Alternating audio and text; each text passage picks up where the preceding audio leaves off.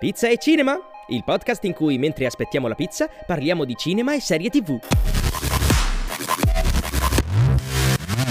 Oggi puntata, pu- diciamo subito, poi facciamo un po' di ringraziamenti, puntata a tema cinema d'avventura con ospiti speciali, ci sarà il, il solito che palle Tommaso Renzoni, Ah, sì, no, sì, no, sì. non è che palle, e, e poi come, come sapete avremo con noi anche Gabriele Mainetti, devo, no, devo, che devo fare? Non devo sbattere perché sennò Sei, Giovanni sei un picchia. po', sei un po' di, di, di un po' memoria. Biscardi, Biscardi. Sì, Va bene, quindi Marco, vogliamo, visto che siamo un po' in ritardo, entrare nel video? Siamo subito nel video perché Fa- facendo un po' di cose tecniche. Facciamo così, mentre io ordino Eh. la pizza ci riproviamo. Ah, quella certo. Anche se siamo in ritardo ci abbiamo ancora meno Io tempo. voglio sempre tu la diavola. puoi in- in fare entrare e presentare i nostri ospiti Li presento prima o prima li faccio? Come preferisci? Guarda, cioè, pr- prenditi questo momento tuo, tutto tuo. Eh va bene, allora mentre tu ordino la pizza, velocemente. Vabbè, eh, allora io in, Renzoni non lo introduco. No, perché nel se ne senso, frega. cioè, cioè, ogni volta eh, facciamo punto esclamativo Renzoni, ci sta il suo- la sua pagina IMDB e lo trovate, quindi nel senso Renzoni si, si- si accontenterà. E invece oggi nuovo ospite incredibile, che però è già stato con noi eh, varie volte, è Gabriele Mainetti. Ora, nel senso, non è che c'è Abbiamo- bisogno di questa introduzione così lunga perché lo conoscete tutti. Quindi, regista di lo chiamavano Gigro- Gigrobbo, regista di eh, Freaks Out, che è appena, appena, non Beh, proprio, però insomma, A ottobre, quando... eh, no, era, era sotto Natale. È uscito il Blu-ray però. Esatto, è uscito il Blu-ray che avevamo da qualche parte. Vallo a prendere. ci cosa? Di Non l'hai Freaks Out, detto? l'ho Eh, detto, l'ho l'hai detto? detto. Ehm, è stato anche attore nella sua carriera, è, è stato sceneggiatore, è sceneggiatore ed è anche compositore di, delle colonne sonore dei suoi film. Quindi, Gabriele Gabriele Mainetti. Mainetti. E allora Giovanni, Facciamo entrare tutti. Tiriamoli su, tiriamoli su, sono su, sono su. Ciao ragazzi, ciao Tommaso, ciao Gabriele. Bene, bene, siamo, ce l'abbiamo fatta alla fine. Con un... ecco, è arrivato. Ah, è arrivato il Blu-ray. È arrivato il problema di Freaks. Come i migliori paraculi. Esatto. No? Peraltro bellissimo. Edizione limitata. Certo che più me la da poracci, ma che? Contiene Eh, scusa. card da collezione. Ah, le card da che, collezione. che vuol dire? I Scusa, Pokémon. posso chiedere subito, Gabriele, card di che cosa? Card dei quattro protagonisti. Ah, ok. Eh, scusate, ci fanno Sono giustamente. poster, così volgarmente ridotti a card in modo carino e poi ci dovrebbe stare il poster speciale di una mano Eh, sta dentro, non l'abbiamo ancora aperto. Lego con la mia firmaccia dentro Ok. Ah, buono, buono. Quello lo buttiamo, non ci interessa. no. Sto scherzando. Allora, Comunque, vi voglio, vai. come ci fanno giustamente notare, Tommaso Renzoni e Gabriele Mainetti, e Gabriele Mainetti e Tommaso Renzoni in questo momento nella nostra live. Adesso questa cosa verrà risolta. Ah, ecco qui che si muove in live la, la scritta. Vai, ci siamo. Perfetto. Allora, Adesso entriamo nel giusti. vivo, ragazzi. Questa serata, eh, questa sera parliamo di cinema d'avventura. Quindi, nella fattispecie, chi se non Gabriele potevamo invitare? Io, quando mi hanno detto cinema d'avventura. Come oggetto, visto Eh. che voi sapete che noi, ognuno di noi porta un oggetto a tema, la prima immagine che gli viene Eh. in mente, io ho pensato, non so perché, alla salamoia di chi ha incastrato Roger Rabbit. Quindi Ah, mi ok. sono ritrovato con del pepe rosa in salamoia. Perché non c'era un cazzo su Amazon che era in sala Però moia. senza la voglia. Non lo so. A proposito degli oggetti, questo purtroppo soltanto di fotografia è l'oggetto che la settimana scorsa avete fatto vincere voi, portato da Daniele Fabbri, che era la sua immagine della censura. Però è un'opera d'arte in realtà, perché questa è una foto. Ma lui aveva comprato questa faccia di manichino, no? Molto bella, gli aveva messo degli Gli ha messo questa censura. specie di pecetta censura. Esiste un'opera d'arte che però sta a casa sua. Ah, ok, quindi rimane così. Andare, lui sta a Torpignattara. Poi Ah, l'indirizzo di casa di Daniele Fabbri. Daniele Fabbri potete ammirare questa opera d'arte che è quella che avete fatto vincere eh, la settimana scorsa. Perché alla fine della puntata lanceremo un sondaggio e voi dovrete decidere quale gli oggetti che ognuno di noi questa sera porterà come immagine del tema, che in questo caso è l'avventura, eh, poi per la settimana resterà tutta la settimana lì e la settimana dopo sta lì. Cioè uno, c'era spazio per Poi lo buttiamo. poi basta. buttiamo, sì. Certo. Allora, io no, la salamoia perché ho pens- mi è venuto in mente ehm, appunto chi vuole essere sì, mi Sì, chi vuole essere Roger Eh, Rabbit. chi ha incastrato Roger Rabbit, eh, non lo so perché, perché quello, ma insieme a- ai Goonies, per me sono proprio i due film che quando pensi una storia d'avventura un c- del- nel cinema soprattutto, va lì la mente. A me già mi parte un'opinione pericolosa sul fatto che tu abbia messo chi ha incastrato Roger Rabbit nei film Siccome d'avventura. lo so. Ma questo è un altro No, no, discorso. no, ma siamo pronti, No, siamo no, pronti, ne guarda. parliamo dopo, lo so. Ehm, e quindi no, in generale poi la- il concetto di avventura per me è sempre l'altra immagine che subito mi è venuta, cioè avete presente Takeshi's Castle? Eh? È quello, cioè l'avventura per me è che cazzo di è è un'immagine, nel senso è una serie di prove che uno deve superare per arrivare da qualche Il Battle parte. Royale. Sì, capito, non lo so perché mi viene in mente questa una, una Forse perché non sai cos'è il cinema Può d'avventura. essere. No, non è vero, un'attrazione. Perché il guarda che Takeshi's Castle è pieno di momenti. C'è il Eh, no, no, certo, c'è il miss sì. point, c'è, Cioè, eh, Tommaso c'è che l'eroe, una no? sceneggiatura per adattare da Casci Castle al film. Esattamente. giusto, Tommaso? Sì, Assolutamente, sì, sì, è un progetto di ho da anni. Tra l'altro c'è, c'è Hiroshi Shiba in chat che dice per me in un film d'avventura il protagonista deve poter sentire l'Africa e poi magari Guarda che- guardare il fiume Ngube. Gupe. Ecco, molto Comunque, in importante. Takeshi's Castle, secondo me l'Africa, se tu guardi bene, la vedi. Va bene. Eh, no, invece, Detto ciò. a proposito dei Goonies, perché i Goonies mi viene in mente come tipo d'avventura? Secondo me la storia dei Goonies è quella cosa che tutti da ragazzini vogliono vivere, quel Ok. tipo di esperienza là. Trovi la mappa del Avere tesoro. un amico un po' cicciottello da prendere in Eh, giro. un po' di shaming di Mauro Zingarelli. No, trovare la mappa del tesoro e andare con gli amici a cercare il tesoro. Tanto che quando eravamo piccoli, noi ci siamo anche comprati, a un certo punto, dopo che avevamo visto il film e ci eravamo fomentati, ci siamo comprati 10 metri di fune perché secondo noi, Eh. con quella, con la corda e due moschettoni, ci potevamo avventurare dentro un bosco che era da quelle parti dove vivevamo noi. Però erano solo 10 E metri. di ragazzi, questi amici, sembrava- di questi sono amici. Ah, ok, buono, vivi. ok, va bene. No, ma noi ci sembrava di aver comprato chilometri di fune, ma in realtà con 10 Perché metri eravate piccoli. non ci fai un cazzo con 10 metri di fumo, cioè la, leghi- la giri intorno a un albero, la allunghi e è finita. Quindi vabbè, Eh, così. questo è quello che mi è venuto in mente a me a proposito di avventura, e a proposito di film eh, che riguardano la mia infanzia. A proposito, e quindi vorrei sapere intanto, intanto passiamo a Gabriele. Gabriele, tu cos'è che ti è venuto in mente? Ovviamente non, cioè, questo adesso lasciamolo da parte. No, sto scherzando. Eh no, appunto, per questo, per questo. Per me sì. Poi vabbè, è chiaro, l'avventura così come almeno la intendevo io da, da, da- da Pischello, che sono più grande di voi, era chiaramente la... non lo so, appunto, i Goonies proprio perché c'è la mappa del tesoro, devi... devi, devi so, i film sui pirati, i pirati di Roman Polanski, eh, l'Indiana Jones ovviamente. Poi, poi se uno adesso, eh, poi dovendo fare questa, questo incontro, ho letto due o tre fregnacce su, su, su Wikipedia e ormai qualsiasi cosa è un film d'avventura perché basta che ha a che fare col viaggio dell'eroe, se il viaggio interiore del personaggio, allora va bene tutto. E poi sono buoni tutti. Un'avventura, boh, è un'avventura film di Batman, sì, è un'avventura per lo spettatore vivere questo viaggio che fa uscendo di casa, andando al cinema, entrando in un mondo straordinario, quello di Gotham City, però di fatto quello torna a casa sua. Invece per me, per come la intendevo io, il, il protagonista eh, era come se perdesse la, la- la relazione con lo spazio domestico e non ci tornava più. Questo era un po' il viaggio avventuroso. Quindi per me l'Armata Branchiolone è un film d'avventura totale, come anche i Picari. Eh, oppure sì, certo, un certo cinema d'azione che ti porta magari ad andartene da un'altra parte, però ecco appunto, cioè Batman, boh, non l'ho mai pensato come un film d'avventura, invece, boh, vabbè, per carità, non è che Wikipedia eh, sia una cartina di tornasole di quello che può- possa essere giusto o sbagliato, però mi, mi diverte pensare che, che possa essere considerato un film d'avventura e non un film invece, non lo so, un cinecomic, boh, non lo so. Anche solo un semplice film d'azione, magari. Ma infatti a proposito di questo io faccio un piccolo inserto poi ve lascio a, Tommaso perché me l'ero segnato ma non, non- non non l'ho detto che in realtà poi come diceva Gabriele più che un genere il film di avventura secondo me è uno stile narrativo che poi nel tempo si è andato a caratterizzare con determinati mh, Stilemi. eh, stilemi che quindi poi è diventato la spy story perché 007 poi magari lo puoi mettere come stile di avventura però poi è più spy Ah, oppure horror cioè l'avventura del gruppo di ragazzi che si imbatte nella casa infestata diciamo così o nella casa col matto tipo mm, quello della motosega Chainsaw. Chainsaw è comunque Cazzo di film è Chainsaw, Eh sì, ragazzi? l'uomo- È l'ultimo. quello- Texas Chainsaw Massacre, non aprite quella porta. Eh, Chi è Chainsaw? È. Leatherface quello. Non hai mai visto un film horror in- casa tua. Subito.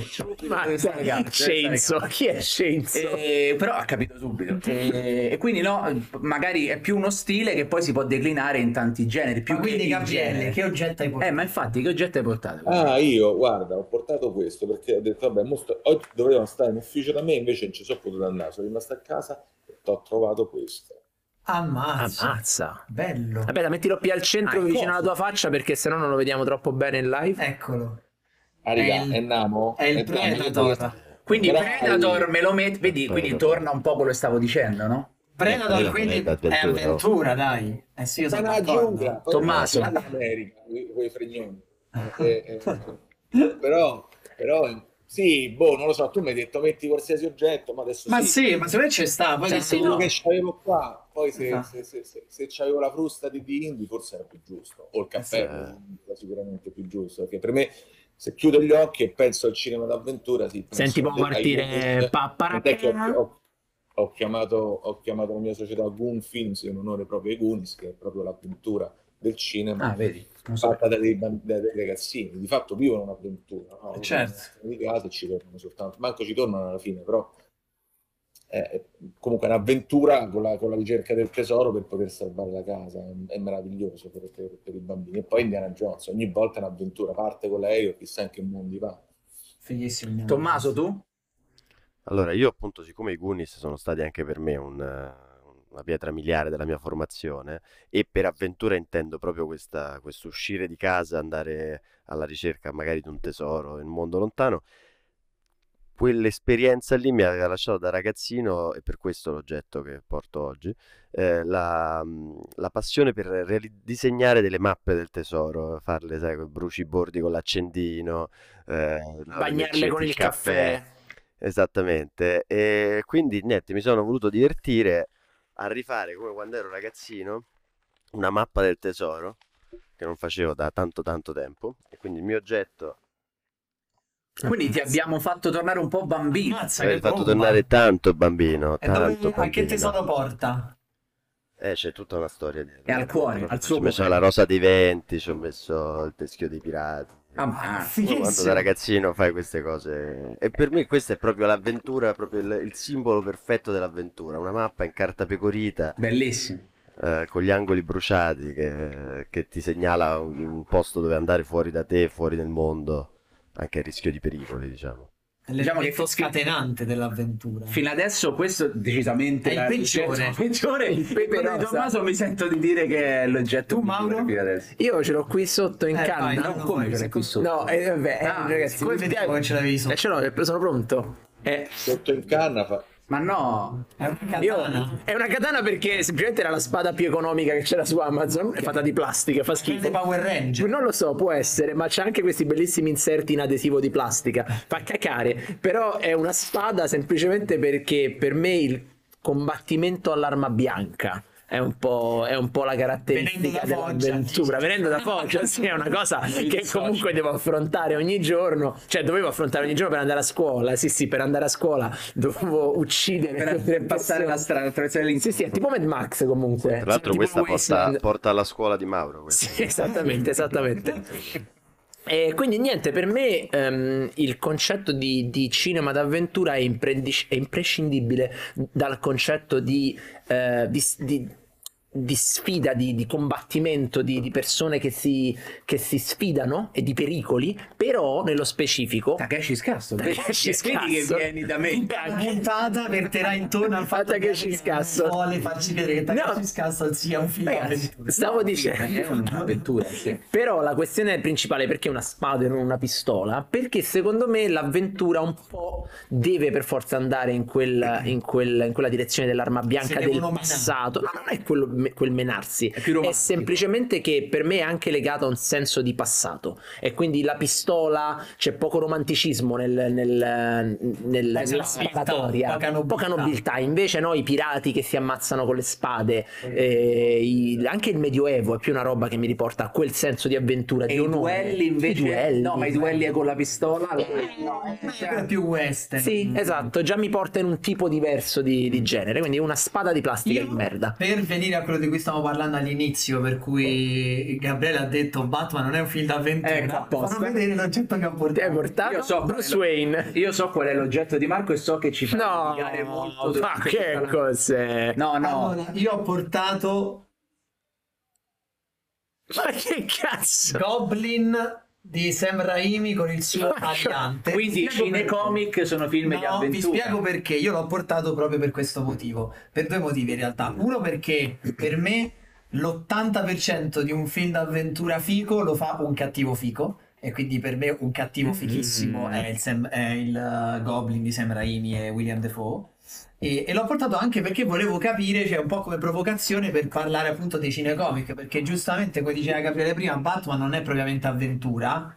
Però se ci pensate, cioè se io devo pensare a... Cioè per me gli Spider-Man di Sam Raimi sono un po' a metà ancora. Non erano i cinecomic come adesso che sono proprio prodotti in serie dalla Marvel, erano... E va bene, quindi adesso tu insieme a Coppola, ci sono Scorsese, Coppola e Marco Cioni esatto. dicono che i film Marvel sono prodotti in serie. comunque come un po' un'avventura, perché alla fine della questione, per quanto non si allontani troppo a livello fisico dal- dalla sua casa, però poi entra in un mondo straordinario che cambia se stesso, cambia il corpo, e quindi c'è tutta un'avventura che si lega allo scoprire come deve essere supereroe. Per me, il primo Spider-Man. Però poi se ne Beh, parla. anali- io mi- entriamo un attimo, mi piace questa cosa che tu parli del cattivo, perché secondo me, proprio a proposito della trilogia di Nolan, ad esempio, un po' se Bruce Wayne è l'eroe, Batman, ok, è il Eh. nostro eroe, lui vive il suo mutamento, il suo percorso lo fa in funzione del Joker, no? Ad esempio nel, nel secondo.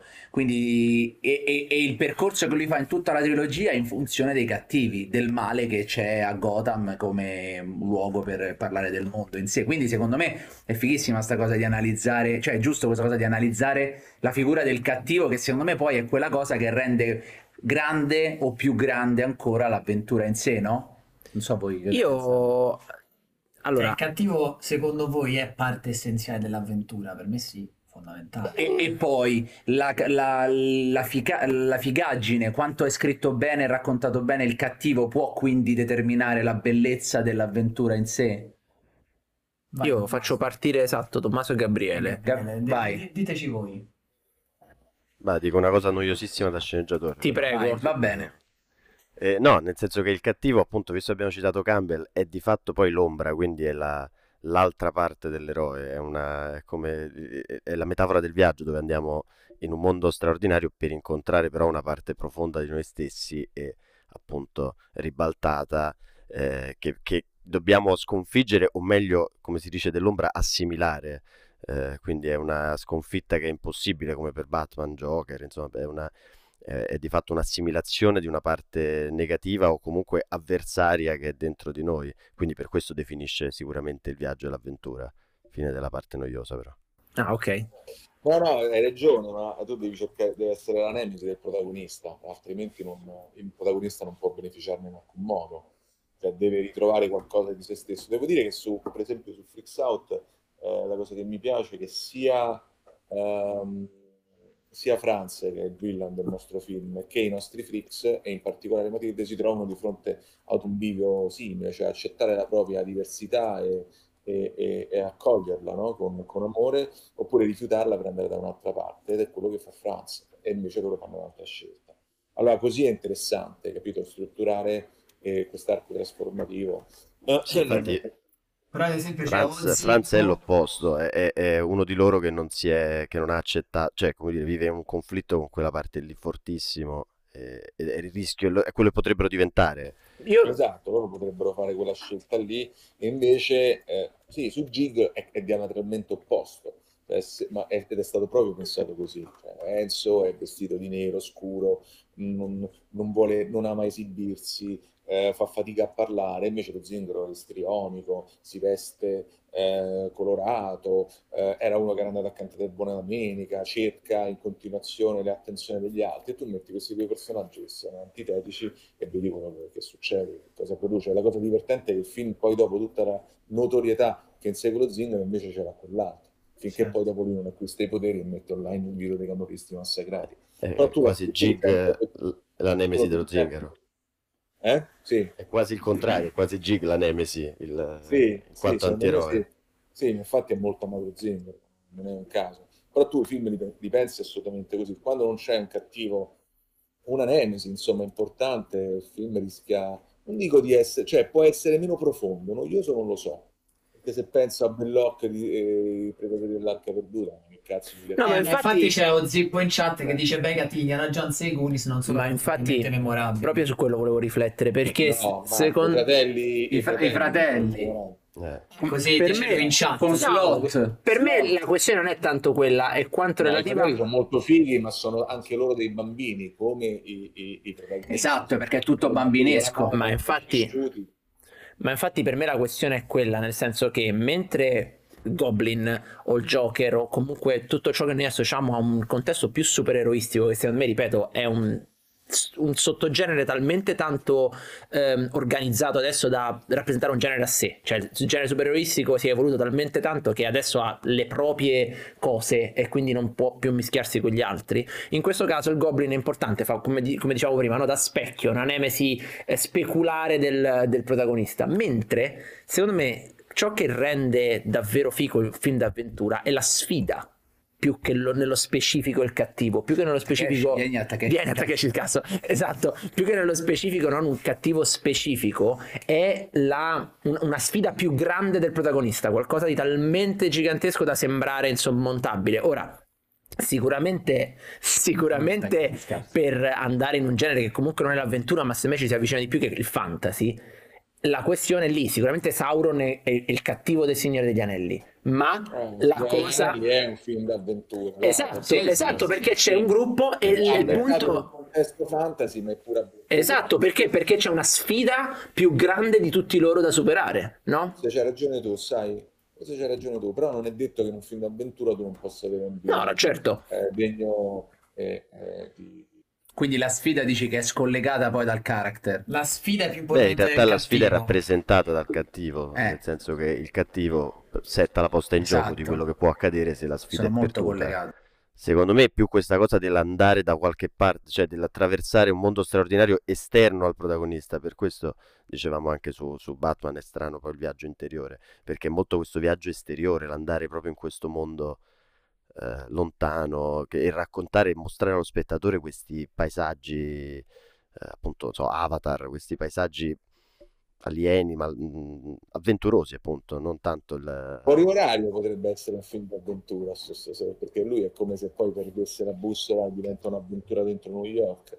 Però ecco, anch'io, cioè io la penso esattamente come te, non- cioè il fatto che tu hai un mondo definito nel quale muoverti, per carità, poi fai il tuo viaggio, sì, se vuoi, se vuoi chiamarla così e forzarti e trovargli un senso, puoi dire che è un'avventura, però per me è più, più interessante andare nel- nell'esotismo, tant'è che comunque eh, eh, i viaggi esotici del cinema classico degli anni 20-30 sono caratterizzati da avventura, cioè Sandaman, se ci pensi, di Salgari erano dei romanzi d'avventura. Eh sì. Quello, cioè, la voglia di, di andarsene da qua, che parti andare alle Maldive e poi, e poi improvvisamente incontrare dei pirati. Sicuramente il più avventuroso Che è quello che è successo a te in- una battaglia qui a casa, sti cavoli. Sì, l'evasione. Quindi la componente, diciamo, legata anche al luogo fisico è importante. All'escapismo, sì, all'andare in un, in un luogo... Però No, quello che dicevi, che dicevi prima Tommaso, ma dicevi anche tu Gabriele, alla fine poi questo luogo può anche essere metaforico, cioè può anche essere qualcosa... Essere Sì, sì, dico unicamente metaforico, intendo. diventare in qualche modo metafora, simbolo di quello che è poi il viaggio interiore. Cioè, no, no, ma io quello che dico è che invece di essere fisicamente un luogo inesplorato, che magari ehm, è, è quello tipico che tendiamo a immaginare, può essere un luogo inesplorato dal punto di vista emotivo, magari, e quindi può Ma rimanere... luogo, il luogo insidioso, come ha detto prima eloquentemente eh, Tommaso, cioè mette il protagonista di fronte a tutta una serie di scelte che ti raccontano chi è questo protagonista. A secondo di come lui sceglie di superare o non superare, fuggire eh, eh, i, i vari ostacoli, ci racconta chi è questo protagonista. Cioè Jack Sparrow di fronte a determinate soluzioni è un vigliacco e quindi e, e come lo affronta gli sta molto simpatico, soprattutto perché non è un principe valoroso. Eh, eh, a proposito- Questo suo modo codardo e paraculo di muoversi poi è anche ingegnoso e quindi ci ra- questo ci racconta chi è il personaggio, ma in ogni film funziona così, nella diciamo, logica d'avventura, proprio perché vivi di escapismo, i, i, i, gli ostacoli, le problematiche che il personaggio deve vivere nella terra straniera ci raccontano un po' chi è lui. E a proposito di... Molto bravo, fai eh, simbolo e, e, metafora di quello che è il del protagonista, con questi spazi inesplorati, perché la voglia di appunto accedere alla parte più profonda di te. Forse si può dire che laddove non c'è un villain che detta tutta la posta in gioco per poter tirare fuori veramente le virtù delle, delle, delle, eh, e le potenzialità del protagonista, eh, le insidie proprio, forse anche proprio di racconto del luogo si fanno in qualche modo, come dicevi te, eh, eh, la, la, vera sfida no, del romanzo d'avventura. Cioè, penso no, al, alla, a School Island, no? School Island si dice sì, sì, sì. SKULL Island. Sì. Comunque al di là di King Kong c'è una serie di casini quella, quella, quella, che, che, che, sembra di andare in un girone dantesco, infernale, dal quale devi tirarti fuori. A proposito di questo, volevo chiederti una cosa. Prima parlavate anche di Gig Robot e, mm, e di, dicevate no, Gig è quasi la nemesi dello zingaro. Quindi il, il, si, ci sono film d'avventura dove il, il, cattivo può essere proprio il protagonista. Me Gig non è un film d'avventura, però. No, vabbè, però perché lo, prima parlavate del fatto che Gig era quasi lui il cattivo rispetto allo zingaro come percezione. No? Beh, per esempio, io su magari adesso Gabriele abbandonerà la live. Sì, esatto. è per una cosa tutta, tutta, tutta la, la cinematografia del supereroismo eh, si fonda sul viaggio dell'eroe. Viaggio dell'eroe. E quindi è inevitabile che, che ci possa essere questa cosa di dire, vabbè, però dai, alla fine questi romanzi di formazione, questi, questi, questo, questo, prendere coscienza del, delle proprie responsabilità, questo viaggio interiore del protagonista molto delineato, eh, perché non è che nei film diciamo più intimisti, il protagonista non è che affronta, non, non affronta un viaggio, è come se lo affronta, però lì è proprio messo a caratteri proprio no, grandissimi, allora lì puoi dire che, che, che, che, ti trovi di fronte a un viaggio e quindi c'è avventuroso il film, sì, sì. Però l'avventura per, diciamo classica io la penso appunto come King Kong, parti, vai là in questa... Ma è corretto. E non sai che cavolo succede. È, assolutamente giusto, hai assolutamente ragione Gabriele, perché il- uno me degli ingredienti necessari, ed è un motivo per cui il cinema si, fo- si fa forte dell'avventura, per quanto ci sia appunto nei romanzi, nel- ne abbiamo parlato, è, per- è questo aspetto dell'immagine. Tu mostri un mondo straordinario e, e lo spettatore, diciamo, lo, lo attraversa e certe volte è quasi più importante di, di ciò che imparerà il, il protagonista.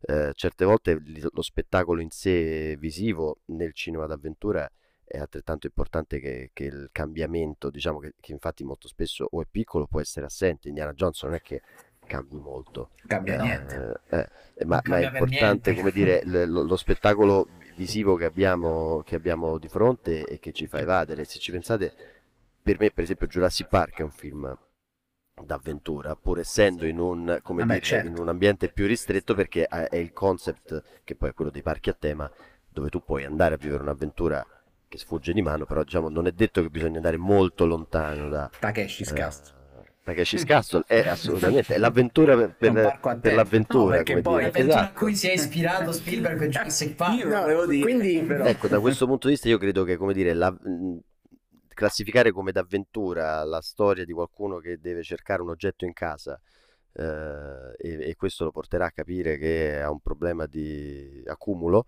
eh, sia più complesso per quanto sia un luogo magari metaforico e possa essere raccontato in maniera straordinaria però in, l'avventura bisogna di un, ha bisogno di un di un impianto esotico importante. Io esatto. quindi prima di, vedo che Adriano mi sottolinea una cosa, prima di andare avanti, sì sì sì, volevo giusto dire una cosa quindi, onde evitare poi di confonderci, quindi quello su cui siamo arrivati è che l'avventura può essere presente in qualsiasi tipo di film ma non è una condizione sufficiente a rendere un film un film d'avventura. Cioè ci devono essere tutta una serie di altre cose, cioè perché poi se ci ragioniamo, come diceva prima Gabriele, il viaggio dell'eroe è molto presente quasi in tutto ormai, però il concetto di avventura, il concetto di avere, Prendere e prendere partire. no, non il, il concetto di prendere e partire, ma di sostenere un'avventura non è da solo sufficiente a rendere un film un film d'avventura. Cioè ci devono essere anche, come diceva Tommaso, questo È sense. necessaria ma non sufficiente. Bravo, tu che sei un matematico. un ingegnere, sì. Esatto. E quindi no, a proposito vi chiedo a tutti, soprattutto a Tommaso e Gabriele che poi... Perché di noi non te ne frega un cazzo. No, perché lo fanno... Eh, ci sta, ci sta, ci più sta. tempo e lo fanno veramente. Eh, come si fa a costruire un film d'avventura equilibrato e soprattutto che funzioni sia per adulti e che bambini? Ti è, questa è la domanda del secolo, se lo sapete, posto, se ce lo fate sapere, grazie. Se lo sapessi, eh, sarei miliardario. No, vabbè, però ci sono dei. c'è qualcosa per, almeno per tendere verso. Ci sono degli elementi che uno deve andare a ricercare. Anche facendo un po' di dietrologia, cioè analizzando i film che, che più ci hanno colpiti e che rimangono, appunto, Jurassic Park è un film per bambini, ma è un film per adulti. Cioè, più che dietologia dici post analisi sì, a sì, sì, scusami, analisi No, posteriori. Dietrologia è un'altra cosa, hai ragione. Non capivo. Ma allora, il fatto che il film debba piacere sia agli adulti che ai bambini è una necessità a volte... eh, Di marketing. Sì, eh, mi- mi sembra quasi eh, necessaria quando il film costa 150 Eh, sì. milioni di dollari, capito? Quindi non, non puoi pensare di, di destinare, a meno che non ti chiami James Gunn e sei incazzato con la Disney.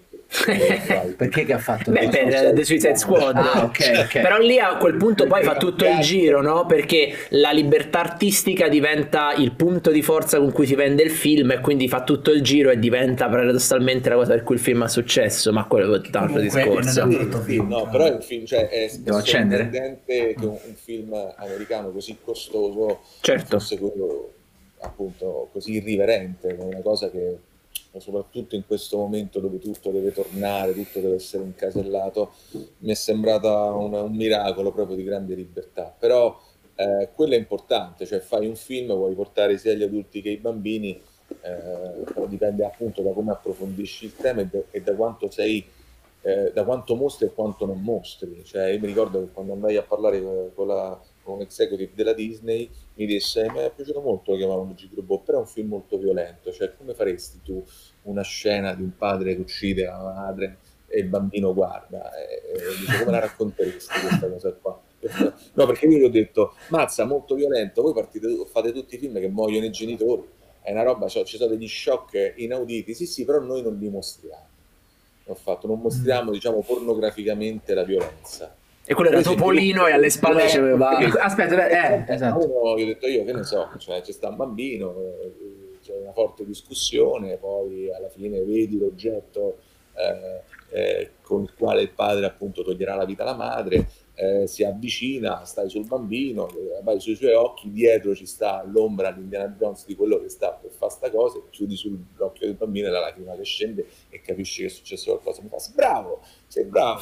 Ma poi sai, addirittura a volte certi limiti ti, ti- ti- ti- ti pongono appunto in una situazione molto creativa e quello è un fatto, cioè, poi anche la tematica trattata deve essere molto semplice, non deve essere troppo sofisticata, anche se comunque la Pixar ha, ha- ha la capacità meravigliosa di avere un sacco di livelli di lettura, no? però diciamo che non arriva mai ad essere disturbante, anche quanto non mostrato, cioè non deve essere eh, appunto, il disturbante è quello che comunque ti fa accedere a degli spazi talmente bui, talmente brutti e non ti dà una risposta. Cioè, mentre stavo a parlare con voi, c'avevo un'immagine di Videodrome della eh, dottoressa là che si brucia, si mette la sigaretta, non so se l'avete mai visto Videodrome di, di, No. di David Cronenberg. Ecco, quella è un'immagine impossibile no? da, da mettere in un, in un film d'avventura. Cioè, Quasi uno tutto Cronenberg. Sì, Ah, esatto, anche- Cronenberg è meglio anche, che... anche se lo fai, anche se lo fai fumettistico, il personaggio, che ne so, eh, masochista, eh, non puoi mostrare una cosa del genere, non puoi mostrarlo con quella cupezza. Lo puoi fare un pochino più tipo ad Underground di Kusturica con il personaggio di Mankiewicz che prendeva la- la- il- lo champagne e se lo spaccava in testa a cazzo di cane. Così. Sì, o stile The. Boys. Da Faziano. Plastic, non lo so, poi adesso non è- le regole sono, sono, sono, sono, sono, sono, sono, sono tantissime a seconda del film che vuoi fare. Mi viene in Però, mente ripeto, Soul, no? Il cosa Pixar. è prendere un, un protagonista che non vuole assolutamente affrontare l'avventura, che vuole proteggere il più possibile la sua condizione, il proprio mondo ordinario, ma inevitabilmente succede qualche cosa che crea una frattura irreparabile, che lo costringe ad imbarcarsi in questo viaggio. Nel momento in cui lui si avvicina a quello che pensa essere la soluzione per poter, capito, eh, eh, allontanarsi da questa avventura, in realtà il divario continua di- a- a- a- eh, alla, alla- alla risoluzione del problema, si, si- si- diventa sempre più ampio, sempre più difficile ed è costretto a superare una serie di prove. Tutte queste prove, a seconda di come le supera, di come, di come rifugge, magari nei- nel suo modo, diciamo così, vecchio, ti racconta questo protagonista che a un certo punto però deve in qualche modo rinunciare completamente a quella cosa per la quale si è battuto, cioè voglio ristabilire un ordine. In realtà il disordine che questa avventura gli ha regalato gli ha dato una grande libertà, una parte di sé che pensava di non avere. E in quel momento, quando invece lo può in qualche modo riacquistare, è proprio là che si vede se tu sei cambiato, lui dice no, non frega un cazzo. Io prima di, lasci- prima di lasciare la parola a Tommaso ti lancio una, una provocazione. Ehm, riguardo ai film di avventura moderni mi viene in mente uno dei quelli che mi ha fatto più schifo che è Jumanji The Next Level che è il Ma tutti ci sequel pensiamo, io pure ci pensavo mentre te lo raccontavo, Jumanji, sì. Però Jumanji The Next Level no? quello il, il sequel quello terribile con The primo l'ho Rock visto, il primo l'hai visto? ok eh, sì quello famoso quello Prima di parliamo di Jumanji dell'originale. Jumanji dell'originale. Noi parlavo di, di quello. Sì, sì, noi Eh, invece ok, parlo di ok, quello no. recente. Lo prendo solo come esempio per dire. Io ho l'impressione che eh, su questa cosa dei bambini e degli adulti, mentre un tempo si cercava di trovare una via di mezzo che facesse funzionare il tutto, come dicevamo prima, adesso ci sia un- un'enorme separazione, ovvero si fa un film con una tematica iper semplice per i bambini e delle scene d'azione mega complicate per gli adulti. E nel È lo mezzo non c'è prodotto. niente. È lo stesso prodotto, cioè nel senso si prende un Jumanji dove c'è un The Rock e, e- e una serie di scene d'azione che sono evidentemente legate a un pubblico di adolescenti Furious. barra Fast and Furious e invece una tematica talmente semplice che anche un bambino di 5 anni potrebbe capirla e però le due cose non si legano più cioè è una roba guarda che i bambini in realtà non hanno, eh, non faticano di fronte a quella complessità No, no. di messa in scena. eh. Cioè io ce li ho i bambini, non, non- No, no, io non dico che ci fatichino. È articolatissimo eh, il pensiero di un bambino, cioè è come se vivesse in realtà, come ha detto prima eh, Tommaso, è come se si trovasse all'interno di un parco a tema e sta facendo le, le- le- le rapide dei pirati o, o appunto di Jungle Cruise, no? È come se scende con sta, sta barca e- e- e tutta questa regia così complicata, eh, eh, eh, piena di fuochi d'artificio proprio pirotecnici de- de- de- della regia e dell'azione, è come se si- ti trovassi in un parco a tema. Quindi, in ecco però anche Jungle Cruise tu l'hai visto? Come? l'hai visto Jungle Cruise quindi quello Sì, con sì, The Rock sì. Eh, non No, hai no, trovato a... Leggere. Eh, ma non hai trovato. Ah, beh, questa è una storia bellissima, adesso ci racconti. Però non hai trovato che fosse un po', come dire, un po' semplicistico nel, nel suo, nel suo A me essere. la cosa che non è piaciuta di Jungle Cruise ed era questo che non mi attirava e che era una, una- una citazione, eh, cioè a parte con questa citazione ad Indiana Jones e, e la- e l'ultima crociata, fa- è fatto molto male. Cioè, secondo me registicamente è un disastro e il tentativo di poi rievocare eh, i Pirati dei Caraibi, Sì. se non sbaglio, Dead Man's Chest un pochettino mi sembra. Sì, sì, Sì, sì. eh, dentro eh, non funziona. Non funziona per quanto secondo me i VFX dei pirati Certo, non sono molto- fatti male, sono molto fatti belli. male, cioè, tutti questi serpenti.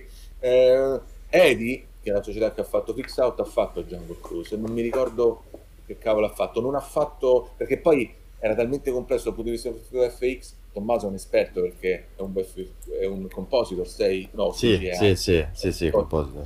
anche compositor, quindi eh, credo l'abbiamo mandato a 15 società, a 15 Sì, stampa che ha fatto, ha fatto tipo i pesci volanti che fanno, fanno rate proprio al, al C. Eh, e poi io tro- trovo una, una- una- proprio una, una, mm, manifattura disomogenea che, che non mi piace, però a parte quello, non lo so, a me, a me sembrava tutto stupido, trovavo, cre- Eh. trovavo proprio stupido che, che- che lo facesse The Rock, che doveva essere Che però è Fast and Furious, per quello ti dico, no? È quel richiamo a, quel- a quell'universo ehm, blockbuster americano. Cioè, è prendiamo un film d'avventura come era Pirati dei Caraibi, quindi prendiamo Così un. l'hanno papà e, e Esatto. Papà gli piace Fast and Furious. Eh, non so, raga, a voi forse vi piace Fast and Furious. No, no, No, a me no. va a cacare No, Fast and no, Furious. no. Non ho neanche la patente. Io sono solo affezionato al primo perché me lo vedevo su Però- Italia 1 mentre cenavo. Cioè, io trovo questa, è incredibile. onesto, dai. de- bah, sì, è un altro film, però è un film Eh, di è un macchine. film, è un di- film. Bello Comunque- Dead, guarda, a me piace più Death Race con Jason Statham. Ah, ammazza, vabbè, che è proprio che C'è- mi ricorda eh, The Running Man un pochettino, se ve lo ricordate, No. il film con Arnold Schwarzenegger che è l'antesignano di tutti gli Hunger Games, Ah, eh, sì, sì, sì. Battle Royale, questa roba qua. E Death Race era fighissimo. Ehm, e anche, insomma, boh, a me piace più quello. Master Furious mi rompe un po' le scatole. C'è YBLovat7 che dice una cosa molto intelligente in chat, che ridice eh, riguarda anche la concezione avventura di spetto- eh, spettacolarità. Oggi tutte le scene sono sempre spettacolari, mentre Indiana Jones e Jurassic Park ci sono scene di suspense tesissime.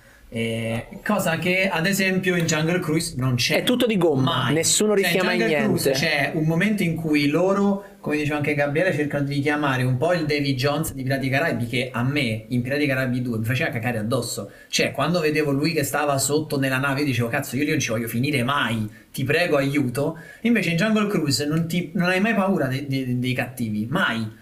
Non hai mai paura dei cattivi, pensi soltanto, vabbè, tanto quello è The Rock, gonfia un tricipite, lo scoppia, arrivederci e grazie. Quindi secondo me è molto giusto. Questo- Sono, di gomma, e sono Eh. personaggi di gomma che rimbalzano. Eh, questo è molto interessante. Quindi è Cioè, cambiato il cinema d'avventura poi nei decenni. Beh, si settava una volta la posta in gioco in maniera più... Diciamo, settare la posta in gioco vuol dire entri in un mondo straordinario, ti porti appresso delle persone e poi fai vedere subito che qualcuno può morire, che qualcuno può spezzarsi una gamba, farsi molto male, o subito o nel corso del, del film, prima lo fai meglio è. L'idea di mettere queste le scene di suspense o suspense è proprio l'idea di raccontare che all'interno di questo mondo i pericoli sono reali e chiaramente per paura, perché poi questo è essere più realisti del re, per paura che un pubblico possa alienarsi, questo è l'effetto del pubblico sul prodotto, i distributori comin- hanno cominciato ad ammorbidire le, le dinamiche, quindi secondo me più che un problema di universalità dei temi o di semplicità dei temi, è proprio che per produrre un, un- un film che, dato l'investimento grande, eh, poi è sicuro che può andare a tutti, quindi che, ha, che, che ha un rating per tutti, che tutti i prodotti derivati possono piacere a tutti e che quindi anche gli eventuali giocattoli o videogame eh, che ne derivano nell'universo possono piacere a tutti, si va ad abbassare quello che potenzialmente nella testa degli editor e dei distributori è un, eh, un pericolo, quindi che non tanto che il bambino non capisca, ma che il genitore non ce lo porti. Ma quindi tu dici che questa cosa inevitabilmente, eh, dovendo rendere tutto meno pericoloso, rende, rende anche non solo dico a livello poi di messa in scena, ma proprio a livello strutturale di scrittura, se tu devi creare delle situazioni che non mettono in pericolo nessuno, diventano anche meno intense. Non vedi mai i nazisti Vabbè, di in Indiana America- Jones. In America, in America sono completamente pazzi, cioè se un Mm. bambino ti figura per terra ti posso denunciare per quello e per quello. Eh, è giusto, no? Eh, raga, cioè, eh, quando eravamo pischelli noi, mo voi siete più piccoli di me, però comunque, cioè, se un padre ti tirava a pizze, faceva bene, capito? adesso esiste mai! Sì, sì. E- no, ma è giustamente perché la violenza non, non- non può essere accettata e quindi questa super attenzione eh, che c'è nel mondo di oggi può nevrotizzarsi a tal punto che poi devi stare attento a quello che mostri. Quindi la Disney in Disney Plus adesso giustamente dice non metto gli aristogatti nella sezione dei bambini piccoli, ma lo metto su quello dei più grandi perché comunque ci sta il gatto che, che imita il cinese come in un modo un po' diciamo così parodico. Stereotipato.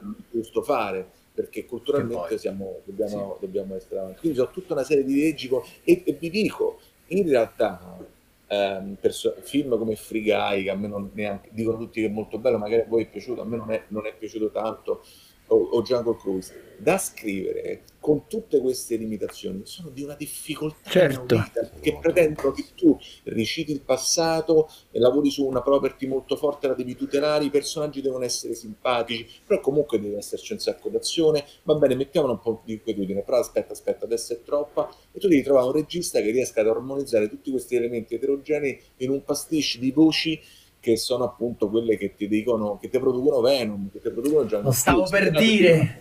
Venom Diciamo- maledetto. Sì, però è così, io lo so. E adesso c'è Uncharted, che è lo stesso regista in sala che tutti mi hanno detto che è una monnezza totale. Un saluto alla Sony. Eh, scusami, eh, mi sono arrabbiato su Uncharted, perdonami. Quindi di fatto eh, io quindi una cosa volevo eh, stiamo dicendo che però il cinema di avventura quindi è per forza relegato alle grandi grandissime produzioni. Non può essere non può Beh, esistere. ha È una domanda, eh? talmente tanto di un, di un mondo, di un'arena straordinaria, quindi di effetti visivi, di location al limite, di posti mai raccontati, che è molto complicato schiaffare un green screen e dire, bah, mettici dietro la foto delle Maldive, abbiamo fatto un film d'avventura. Cioè, fare che ne so, va alla Rising, che dici Tommaso? Sì, va alla Rising di, di Refn. Quello è un film non costoso, L'Armata del Brancaleone è un film d'avventura. Beh, Gran Budapest Hotel è un film d'avventura. Ma che cazzo dici, ma Che scusa, eh? Vive di queste cose, di costumi, di props, di, di, certo. di, di ambientazioni. Di, eh, di questioni ancillari che però costano tanto al cinema. Eh, noi lo sappiamo, bene. abbiamo appena fatto. Gabriele l'ha fatto gigantesco in un film, noi nel nostro piccolo l'abbiamo fatto in un corto, quindi nel senso sappiamo Beh, bene noi, ecco, che poi. Infatti, ricollegandoci a quello, proprio quello stavo pensando, siccome si diceva qual è l'ingrediente, da dove si può partire. Probabilmente per chi vuole fare un film d'avventura direi partire da, una, da un'arena, cioè da qual è questo mondo straordinario, dove si svolgerà la storia. Che è quello che abbiamo fatto noi poi. Che è quello che abbiamo fatto noi, quali sono le regole, quali eh, sono... Avete fatto questo corto, assolutamente il vostro corto per me è un corto d'avventura, assolutamente. Tu... Molto scuro, per carità, eh, però appunto non è che il film post-apocalittico necessariamente possa essere un film d'avventura. Cioè, certo. C'hai appunto quelli vivono là, fanno no. Blade Runner è un noir, per esempio. Un ora stanno, si stanno muovendo, non sanno che fare, eh, eh, non sanno dove ristorare e, e, e, quindi secondo me lì c'è il viaggio interessante. Però ripeto, proprio la, la roba esotica per me è, è quella più l'ingrediente principale. Tu Gabriele da dove sei partito per Freaks Out? Cioè sei partito dai personaggi, sei partito dal, dal, mondo? Perché io sapevo che inizialmente era un film internazionale, quindi non doveva essere ambientato a Roma, doveva essere ambientato in Germania, dove era? Non ricordo. Pol- Polonia. Polonia, Polonia. Polonia e finiva, finiva in Germania. E tu eri partito eh. dall'ambiente o dai personaggi lì? Noi siamo partiti sempre, noi partiamo sempre dai personaggi e dalla voglia appunto di... Eh, fuggire dalle due, due camere e cucina, che lo chiamavano Gigrobò e proprio era in qualche modo l'esempio delle due camere e cucina e il tentativo di sfondare queste pareti con la storia e con quello che potesse essere il viaggio interiore del protagonista. Qui proprio non ce ne volevano, ho detto questi non hanno dimora, anzi se l'unica dimora è il circo, all'inizio del film deve, deve, deve andare via. Deve, deve, esplodere, loro devono perdere ogni riferimento e lì si, ti, ti, quando tu non hai neanche la casa veramente ti trovi un, di fronte a un conflitto importantissimo e, e, nel tentativo di risolverlo appunto c'è la storia. Però io sfrutto Freaks Out per introdurre una tematica secondo me molto interessante. Che ricordiamo è uscito in DVD. In Blu-ray. Blu-ray. DVD. Blu-ray. Vabbè, Blu-ray. DVD, Blu-ray e Ultra HD. Esatto. Ehm, in Freaks Out, come dice anche in chat uh, lo spettatore Fanmet, l'hanno fatto eh, apposta. Eh. Il vero protagonista, cioè a tratti il protagonista di Freaks Out sembra quasi Franz, cioè che comunque è al centro della narrazione in maniera importante. Eh, secondo me il problema oggi dei, dei film d'avventura e lo dico anche per esempio nelle scelte che ha fatto la Disney di recente, la Pixar, è che non ci sono più i cattivi se voi ci fate caso, in Onward, non so se l'avete visto, non c'è un vero cattivo. In Maleficent non c'è un vero un film di merda. Maleficent, a parte tu, c'ha, tu Marco Cioni c'ha un odio per Maleficent. Del, sì, cattivo, non c'è, sì però il fatto è che lì ah, io mi aspettavo nella storia di un cattivo, se poi lei non è la cattiva, serve un vero cattivo che faccia diventare lei la, la, l'antieroe della questione. Invece lì non c'è sono tutti un po' colpevoli. E secondo me invece è importante la figura del cattivo che si sta perdendo perché? Un po' perché il politica di correct ti dice che non ci deve essere un cattivo perché alla fine ognuno ha le sue motivazioni, molto vero, ma Franz in Freaks Out ha le sue motivazioni, tu da spettatore lo cogli, che non è cattivo perché ah, ah voglio conquistare il mondo, che c'è una serie di problemi, però alla fine è comunque un pezzo di merda. Però, però secondo me, diciamo, la, film appunto in questo è, è bilanciato, Freaks Out. Un, film che funziona è un film in cui tu puoi leggere la stessa storia dal punto di vista del, dell'antagonista, chiamiamolo, perché non necessariamente appunto è di indole cattiva. E, e, e il film ti funziona perché in realtà il film può essere anche il film dell'antagonista che si trova questi stronzi sulla strada quando proprio vorrebbe fare una serie di cose e non collaborano o dei ribelli che vogliono ehm, scuotere il suo status quo pensando a Star Wars. Cioè eh, se un i famosi puoi... appaltatori della morte nera di Clerks no? quelli che poverelli stavano semplicemente riparando la morte Eh, nera e si sono, fatti, si sono visti saltare in aria cioè se in un film che funziona tu puoi prendere il film e leggerlo dal punto di vista del- dell'antagonista. E però se tu l'antagonista eh no certo se tu l'antagonista non riesci a identificare tipo in Onward eh, o comunque gli ultimi film Pixar, anche in uh, Inside Out per dire, no- che sono anche diretti ai bambini, manca il cattivo, cioè non puoi farla questa rilettura dall'altra parte perché non c'è il cattivo vero. Soul è uguale. Soul è uguale e secondo me e Incanto ancora non l'ho visto, ma hanno detto che Sì, non, uguale, c'è non c'è una cattivo. figura vera di un cattivo. Beh, ci Eh, sono anche tipo lì è la tipo- nonna che pure lei Ci sono le cattive intenzioni, è quello. È che ogni Probabilmente- volta, ogni volta, cioè non è che a volte comunque il limite, eh, il peggior nemico, ehm, il peggior nemico di Enzo Ceccotti, Enzo Ceccotti non è lo zingaro, e tu puoi fare un film volendo in stile classico senza lo zingaro in cui cosa stai con- contro, con- contro cosa combatti? Contro il tuo tormento interiore che non ti permette di accettare Ma non sarebbe d'avventura però, quello dico. No, no, no, se vogliamo parlare di cinema d'avventura, ma per dirti sì, Onward è un'avventura, però insomma eh, il nemico è un po' il tempo, il fatto comunque di non poter vedere suo padre, cioè è un conflitto puramente, in realtà non è neanche esterno, perché comunque tuo padre ci vuole parlare. Io non, non ho amato particolarmente il film, però il fatto che, io adesso non voglio spoilerare, però comunque la- l'e- l'epilogo e, e l'atto generoso nel finale no, lo- mi, ha, mi ha emozionato. Eh, mi ha un No. po' infranto il cuore. Quello Io sì, quel in momento sono dico, rimasto secondo proprio. voi questa tendenza a eliminare sempre di più la figura del- dell'antagonista personificato in qualcuno. Cioè, secondo me, Coco funziona cento volte meglio di Onward perché, nonostante sia un film che. che eh, capito? Perché tu puoi identificare il, il cattivo, per quanto poi non sia. Esatto, per quanto poi non sia il centro della narrazione, perché in Coco i messaggi sono molteplici e il cattivo è un cattivo anche abbastanza stupido perché è, di base è un artista che non ce l'ha fatta e ci ha rubato una canzone. Eh, però... Eh, spoiler. Vabbè zio, Coco ci ho mille anni fa, se l'avete visto siete falliti. Quindi Comunque, se- se riesci sempre- Secondo me, secondo me lì ti aiuta molto più che Onward. Secondo me ci sono due ordini di problemi. Uno è il, il- il problema fortissimo che stiamo avendo in questi ultimi 10 anni, 15 anni, che è quello della la paperella di gomma viene chiamata, cioè il cattivo è cattivo perché da piccolo gli hanno tolto la paperella di gomma. gomma Quello è un problemone. No. Il cattivo di James Bond, no? Sì. Esatto. Avevo letto, avevo letto un articolo, non ricordo se era, se era Bad Taste o non ricordo cosa, ma avevo letto un articolo della eh, banalizzazione della psicanalisi ultimamente nei film. questo C'è esattamente, questo concetto di... il concetto di trauma e sono in realtà Sì. personaggi traumatizzati e il trauma giustifica sempre poi una riuscita, Tutto. come dire. E, Certo. e- e di base Eh, sì. volendo tutti siamo Ma traumatizzati. sì, ma penso Eh, pure questo- Hitler questo aveva avuto un trauma all'inizio. Adriano dice una cosa giusta chiunque. questo por- ha portato poi siccome il cinema influenza la società alla cultura del ognuno ha il proprio trauma, ognuno si può Esatto. sentire offeso da qualcosa perché ognuno ha un proprio trauma. Quindi è riflesso e psi- psicanalisi da due soldi, diciamo, che ci ha resi tutti quanti traumatizzati. Quindi quello è, è il ehm, Bella la paperella di gomma, non, non l'avevo sì, mai non l'ho sentito. io, non l'ho inventato Beh, vabbè, però puoi Noi in prenderti il merito in prima questo questo contesto. Si diceva, mi sa Gabriele se lo ricorda sicuramente, si diceva la nonna in carrozzella.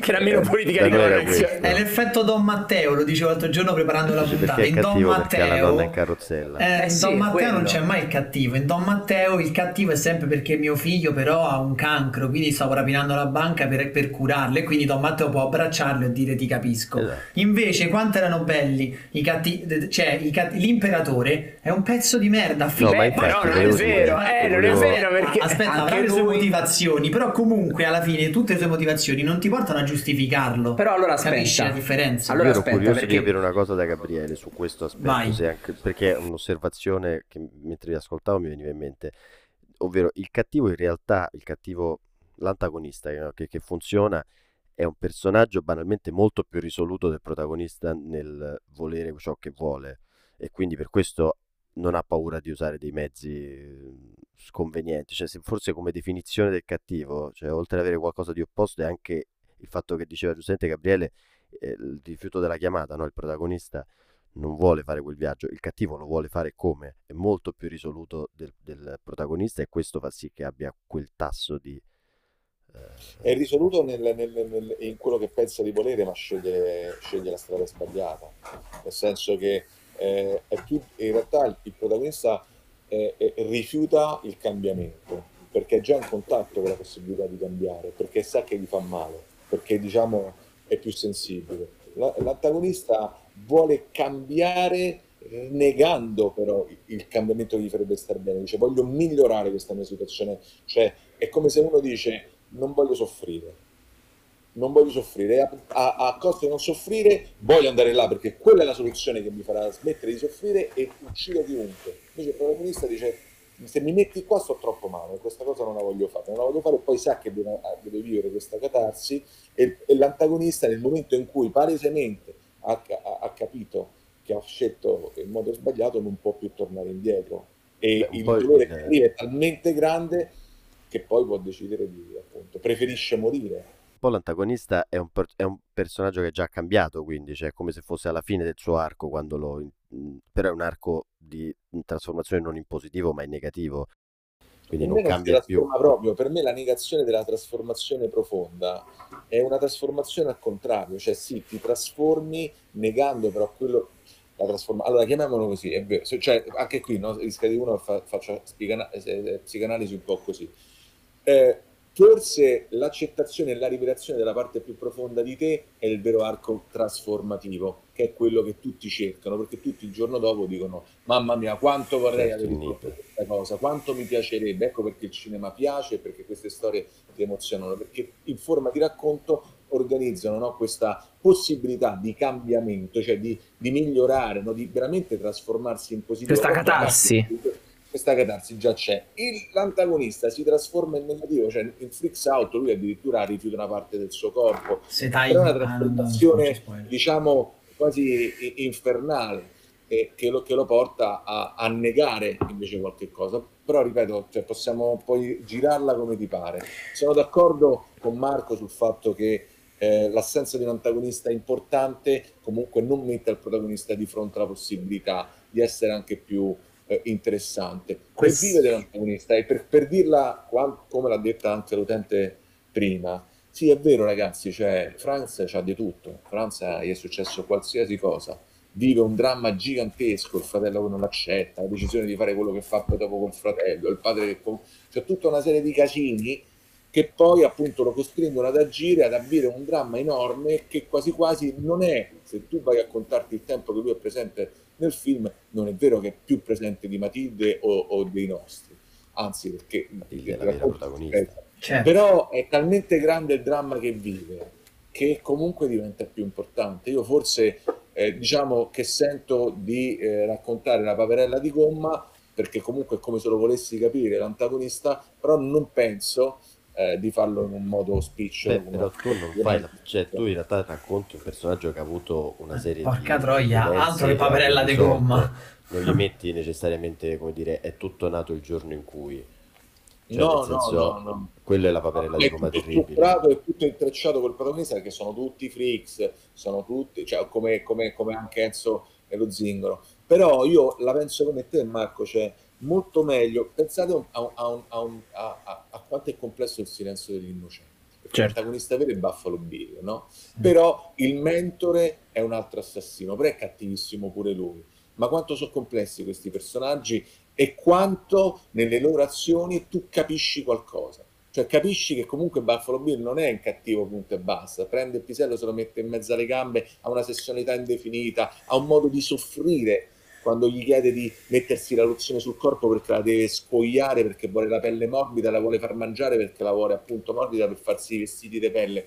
Cioè, ehm, se è cattivo punto e basta è una cagata, però è cattivo non ti spiego perché, però per come affronta la scena ti, un ti do qualcosa. in più e quella è la Esatto. grande scrittura. È la differenza tra quello e Criminal Minds, dove ogni puntata poi Esatto, quando vabbè. da piccolo gli hanno dato due schiaffi nel Eh giorno sì, sì, è quello. andava il primo Eh, giorno di scuola. Che poi se tutti quelli che hanno preso due schiaffi diventassero serial killer saremmo tutti La- finiti, pur- penso.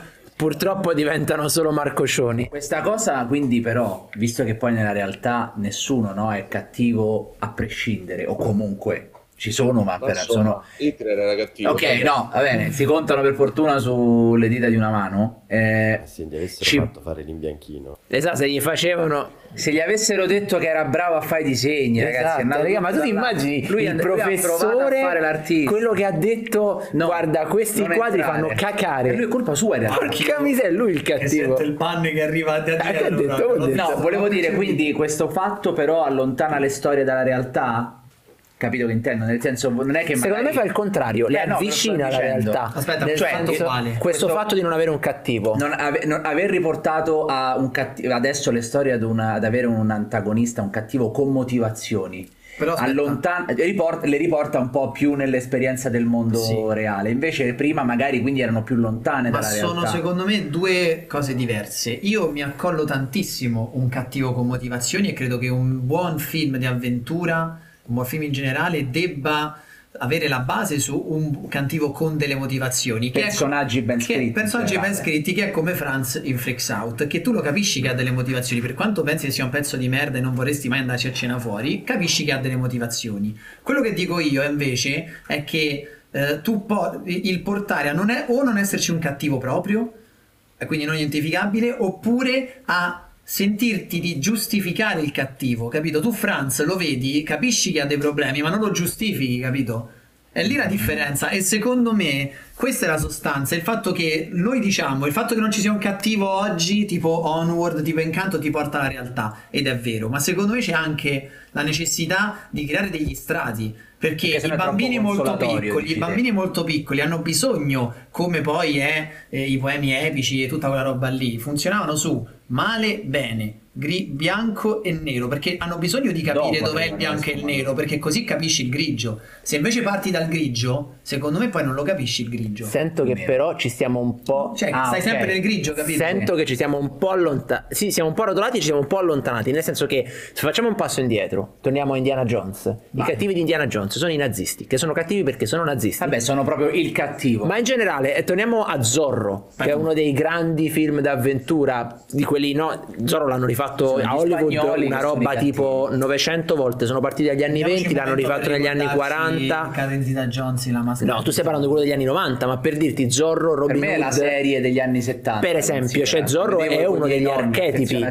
del, del film d'avventura, del personaggio d'avventura, e lì è più importante, ehm, come dire, la, la- la forte, il forte senso di, di- di- di giustizia e di la- l'avventura che, che vive il protagonista rispetto all'antagonista che sta lì solo per, fare, per spingere in un'altra direzione. Quindi.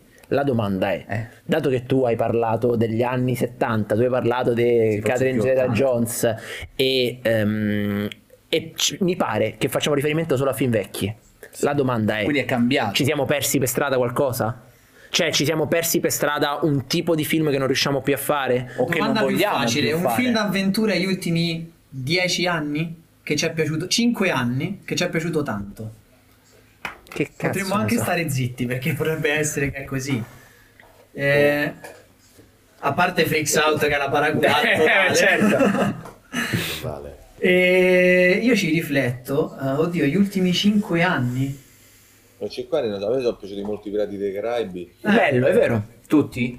No, i primi Eh, tre. qua- quasi, quasi tutti, sì. Eh, I primi tre ragazzi I sono primi tre 15 anni. so, so 15 anni. Cioè, Ma 15 anni. Eh, io lo accetto, lo accetto. Accetto Pirati dei Caraibi Caraibi, dai, accetto, basta. ok, vabbè. Nel senso non possiamo andare più indietro Oppure- dei Pirati dei Caraibi, e più avanti dei Pirati dei Anche in Caraibi. chat, ragazzi, Revenant. No. Ma Revenant è un film Eh, guarda, d'avventura. Devo dire mi ha divertito molto School Island. È vero, anche a me è piaciuto tanto, quello È di... girato da Dio proprio. È The da- Martian, attenzione. The Martian è Ma perché effettivamente. piace a tutti The Martian? Però è effettivamente un film d'avventura. Ah, secondo i Golden Globe è una commedia, ma questo è un altro discorso. Vabbè, questo rientriamo nel discorso iniziale, no? Forse Ah, l'avventura è uno ah. stile narrativo, poi c'è la fantascienza, Certo, poi certo. c'è l'horror, Rispetto poi c'è... Martian mi è piaciuto molto più. si chiama? First Pen. Ah, Però quello è un film biografico, no? È È un più... biopic. Eh, ma non c'entra però niente, se è un biopic dovuto andare... È comunque Però, avventura. La luna, che cazzo ne so. po'. Sì, però stava sempre a casa. Quindi ci stiamo Love senso... Monsters, bravi. Chi? Secondo- Love and Monsters. Ah, Ah, secondo me. bravo, Esatto, pieno. Love and Monsters è proprio il giusto film d'avventura che tu lo vedi, qua. ti diverti, è interessante, c'è una trama che per quanto sia semplice e, e anche magari banale, però Però non quindi non c'è è... un cattivo, eh. Eh, beh sì, non c'è... Beh oddio, sul finale... Vabbè, eh, sulla fine, ma è la, è la sfida il suo Sono cattivo. d'accordo, però infatti quello è Ah, proprio un film che io Infatti penso... sono un coglione. No, no, nel senso quel film mi funziona. No, però è anche utile per dire che siamo... ricordate Swiss Army Man? Sì, Sì. quello con Paul Dano e Daniel Radcliffe. Quindi Quello a me mi sa d'avventura proprio... Cioè, ha anche il Barry Finn, quella più... come- Sì, ma proprio in sto mondo, le cose straordinarie che succedono, non riesci a smettere di guardarlo perché... Qualcuno cita Ready Player One che a me fa cacare, però Eh, magari è un One- film d'avventura. No, è un film d'avventura, però secondo me non è riuscitissimo, considerando che è Spielberg che ha fatto film d'avventura decisamente No, migliori. ma eh, Ready Player One c'ha delle cose incredibili di regia e poi improvvisamente c'hai, c'hai loro tutti insieme dentro quel pulmino che ti vogliono bene. Ah, Io devo dire, il libro era Ah, meraviglioso. fra- frate. Il libro era veramente meraviglioso da questo punto di vista, avventura vera. Il libro era proprio Eh, il libro avventura vera. era. Ma E- comunque allora, invece tornando indietro un attimo, Vai. Eh, ma la mummia, Esatto. Eh, ma quale? Quello Esatto. di Quello inizio con 2000? Brendan Fraser. Quello lì? Brendan Fraser, 98 credo Eh, sia. vabbè, quella roba là. Bella, Meraviglioso. infatti, sappia- io quando vedo il Cairo divento pazzo comunque, cioè, sto subito in E allora sai che ti dico? Stargate. Anche. Stargate per eccellere, cioè Quello di. Emmerich, Che scherzi, Roland che la prima cosa su Photoshop che ho fatto è stato fa- cioè, cercare di rifare lo Stargate. Sottovalutatissimo secondo me. Che dicevi, Gabriele? ma che è fortissimo. Val c'è- Kilmer, no? Va- No, no, il biondino, eh, James lo cerco. James Spader. James col Spader. eh, e caschetto Marino l'altro è, è Ultron, credo sia. James Spader, sì, è Ultron. Sì, è Ultron. Che dicevi prima, Gabriele?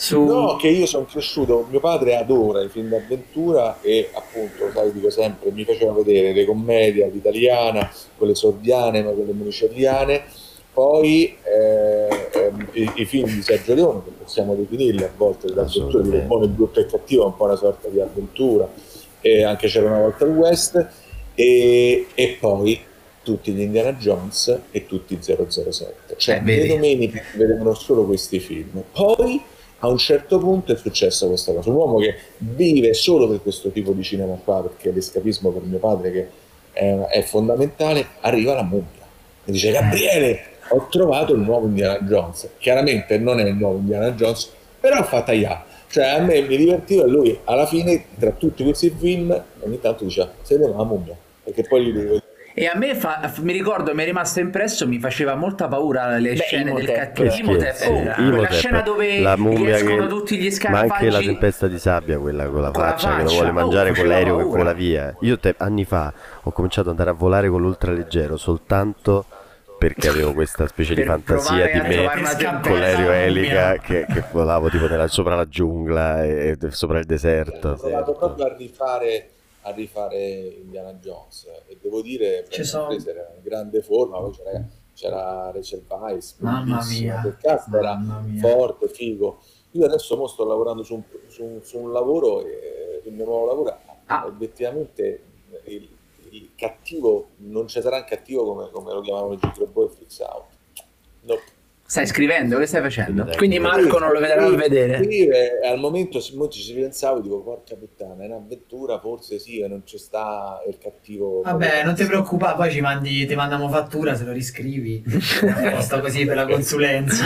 No, quindi Sì, ecco. Qui, eh, sento che però quindi te sento che però quindi ci siamo un po' incastrati, nel senso che effettivamente Qui c'ha ragione Coppola. Lo dirò, il Scorsese. Ha ragione Coppola. secondo me i cinecomic hanno fottuto fin eh, d'avventura. un po' sì. Lo dirò. Un È po' così. ci siamo incastrati perché comunque qual è una grande differenza? Io riprendo come esempio Jungle Cruise che, sia- che penso che sia uno dei film che mi ha annoiato di più negli ultimi dieci anni.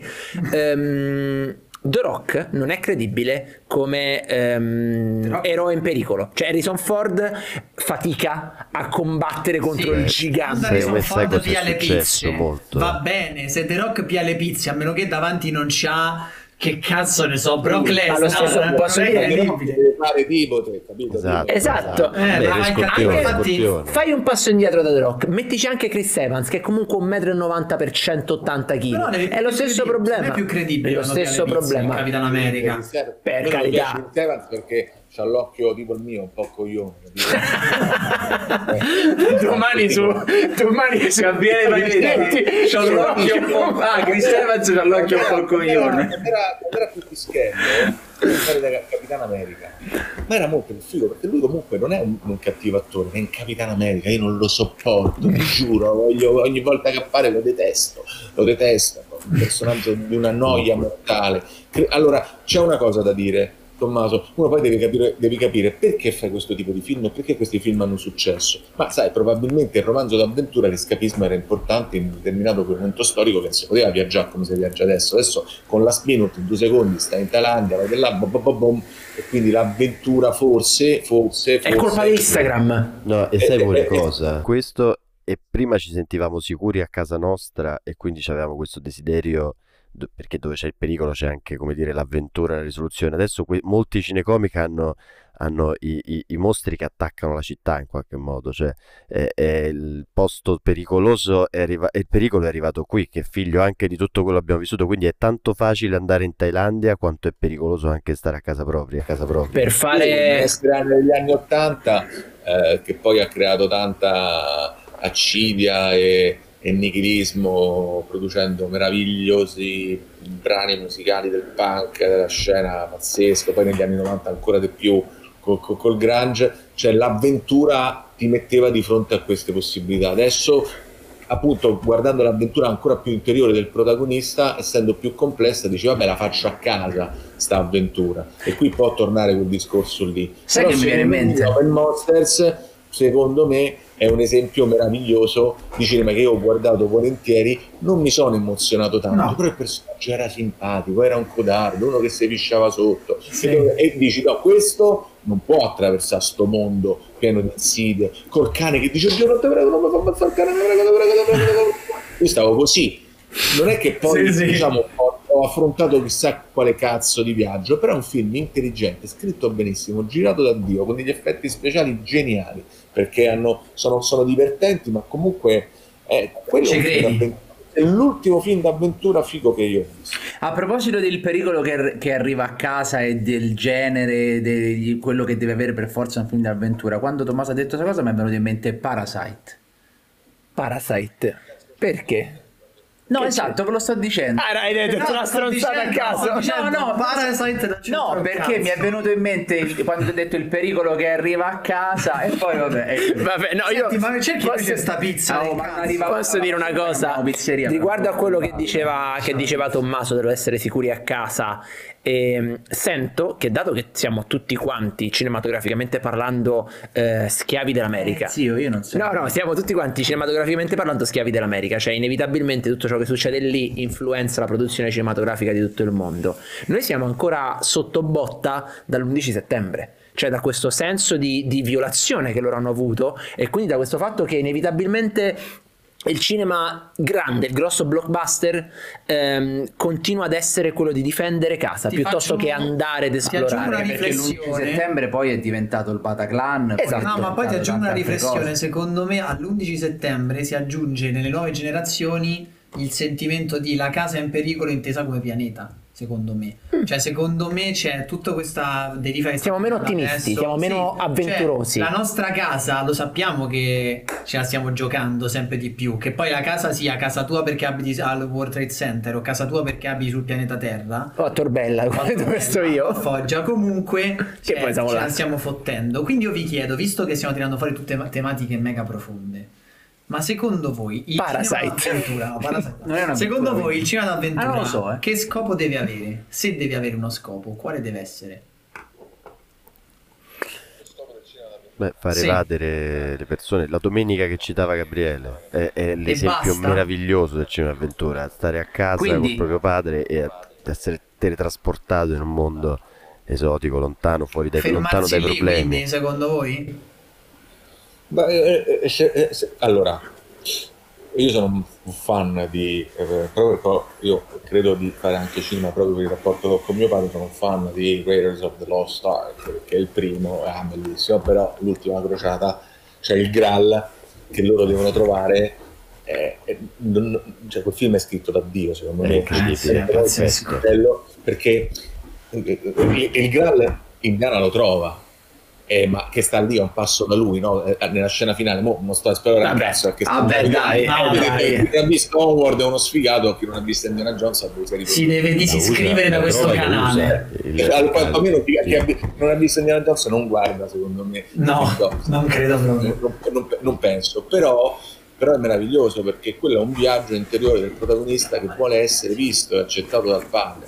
È tutto organizzato così. E nel momento in cui lui sta lì, che casca Elsa nel- nello, nello sprofondo, col gralle, e ce l'ho papà, lo sta un passo, e lui lo chiama per la prima volta col nome che lui voleva, eh, che- che lui- con quale lui voleva essere chiamato. Lui non voleva essere chiamato Junior, per tutto il film viene chiamato Junior, ma lui vuole essere chiamato Indiana come il suo cane e lì lui lo chiama per la prima volta Indiana, quindi riconosce il figlio e riconosce essere riconosciuto e accettato e visto da tuo padre è il più grande graal che tu puoi prendere. E quindi lui non ci pensa al secondo, si gira, guarda il padre, gli dà la mano e lascia il graal là e se ne vanno correndo verso il tramonto. Cioè che cazzo, quello è un film che non si ferma soltanto alla, alla- alla- alla, diciamo così, all'avventura di per sé. Lì c'è un rapporto di un padre e di un figlio e del riconoscimento, il fatto che la mamma è morta, tutto organizzato, diciamo così, in modo eh, esotico. Però è un grandissimo, un grandissimo, grandissimo film. Il lieto infatti fine Io sono d'accordo, secondo me, scusami, che ci deve essere. Cioè, quando c'è quella scena finale che quello dice, dice va bene, ok, non vuoi andare, boom, gli spara a passo al padre. Adesso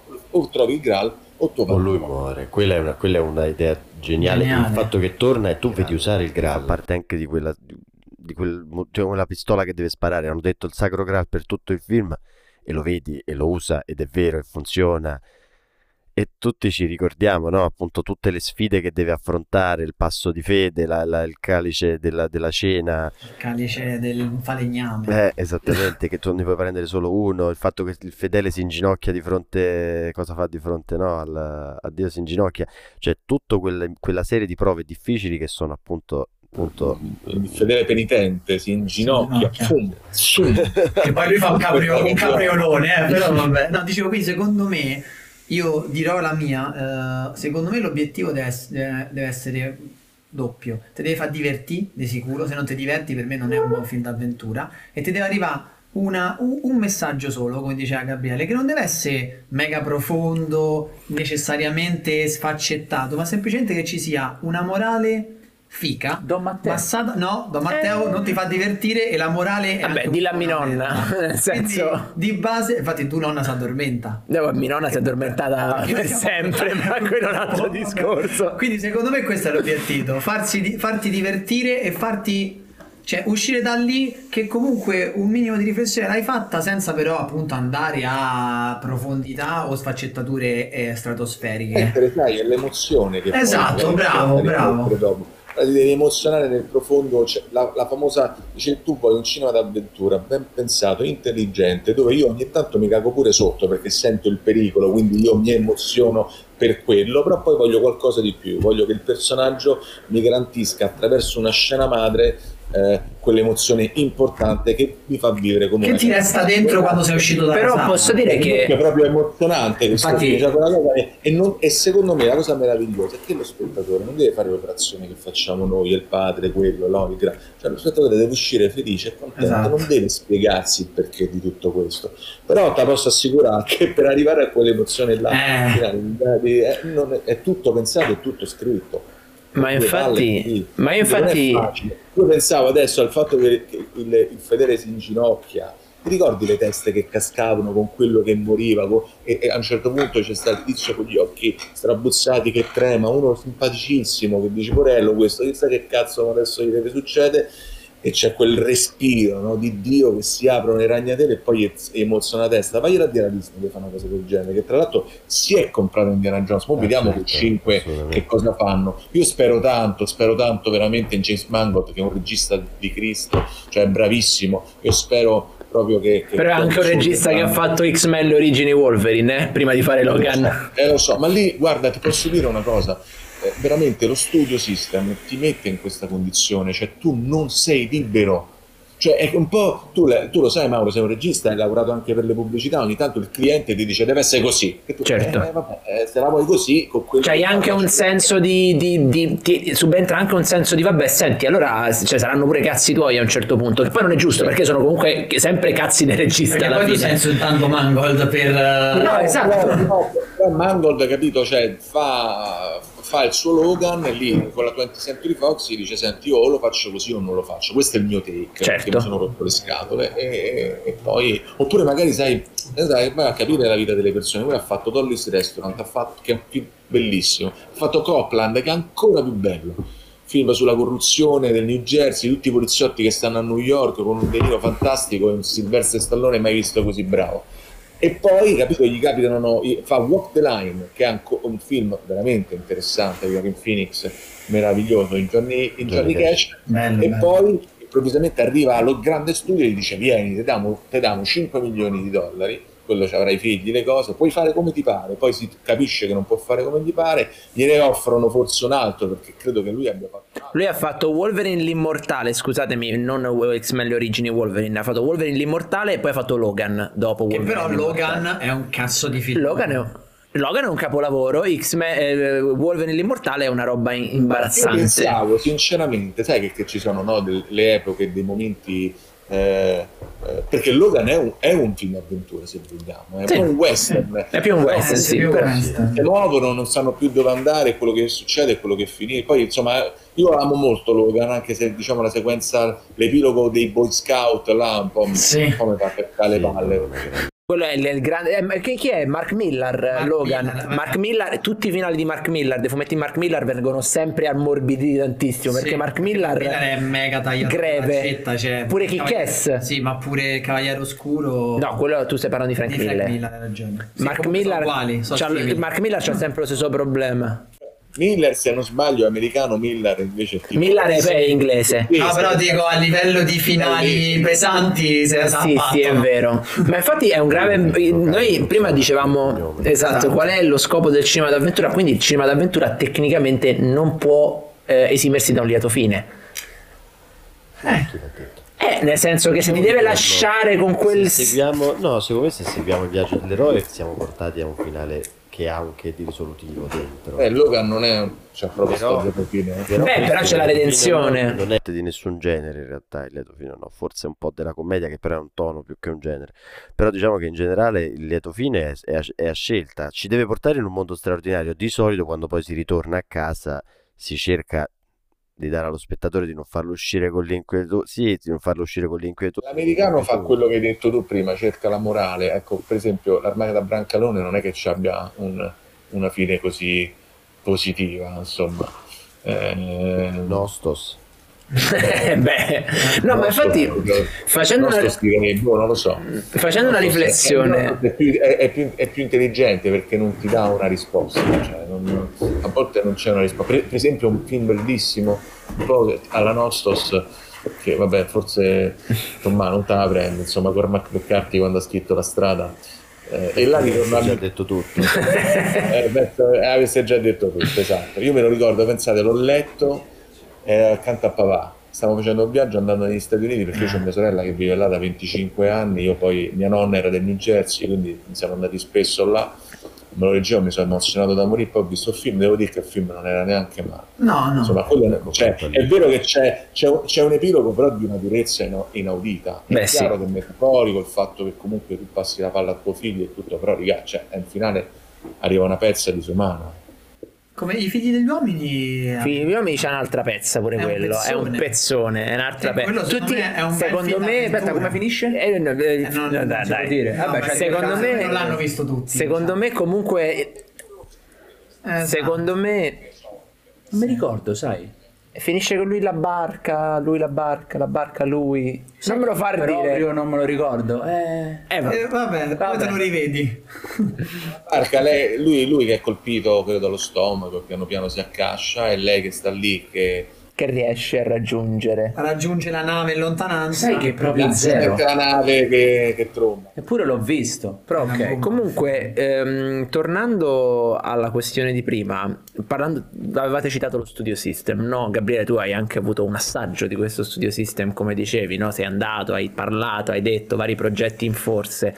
Ehm, lo studio system ci ha avuto un picco quando a un certo punto no, eh, stavano, c'era la United Artist che faceva un po' come gli pareva a loro, poi l'hanno un po' smontato, adesso sta un po' ricominciando ad essere molto molto molto molto comandino ecco perché il concetto Eh, è da che che No, no, certo. Però ultimamente con l'avvento dello streaming quello che è successo è che i film blockbuster costano sempre talmente tanto di più che succede quello che dicevamo prima, ovvero che si è arrivati a un momento di una massa critica nel quale se un film costa 200 milioni di dollari e 200 milioni di dollari è il minimo per fare un film d'avventura, il problema è che poi o fai così o fai così, non c'è più la possibilità di fare una via di mezzo.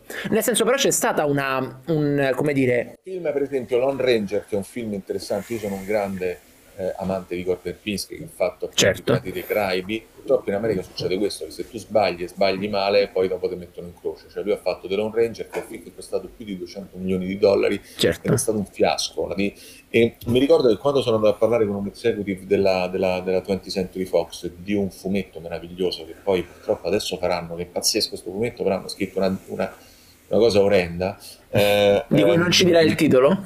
Non posso perché no che- poi parlo male di un fumetto non mi ricordo, cioè mi fa ridere perché mo molta gente lo sta leggendo adesso in Italia, però io l'ho letto cinque anni fa. Zero Eh, cancani. Esatto, la professione dell'armadillo.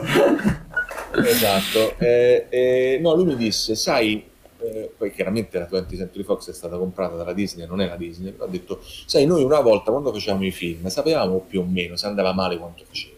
E comunque se andava male ce lo potevamo permettere, perché comunque era, un- eh, era sempre un qualcosa. Ha detto, sai, adesso se un film va male, quanto, quanto, quanto va male lo studio? Completamente, cioè noi possiamo fare questo, cioè non possiamo prendere niente e perdere tutti i soldi che abbiamo investito. Se facciamo 4-5 film all'anno così e li doppiamo tutti, Siamo noi chiudiamo fregati.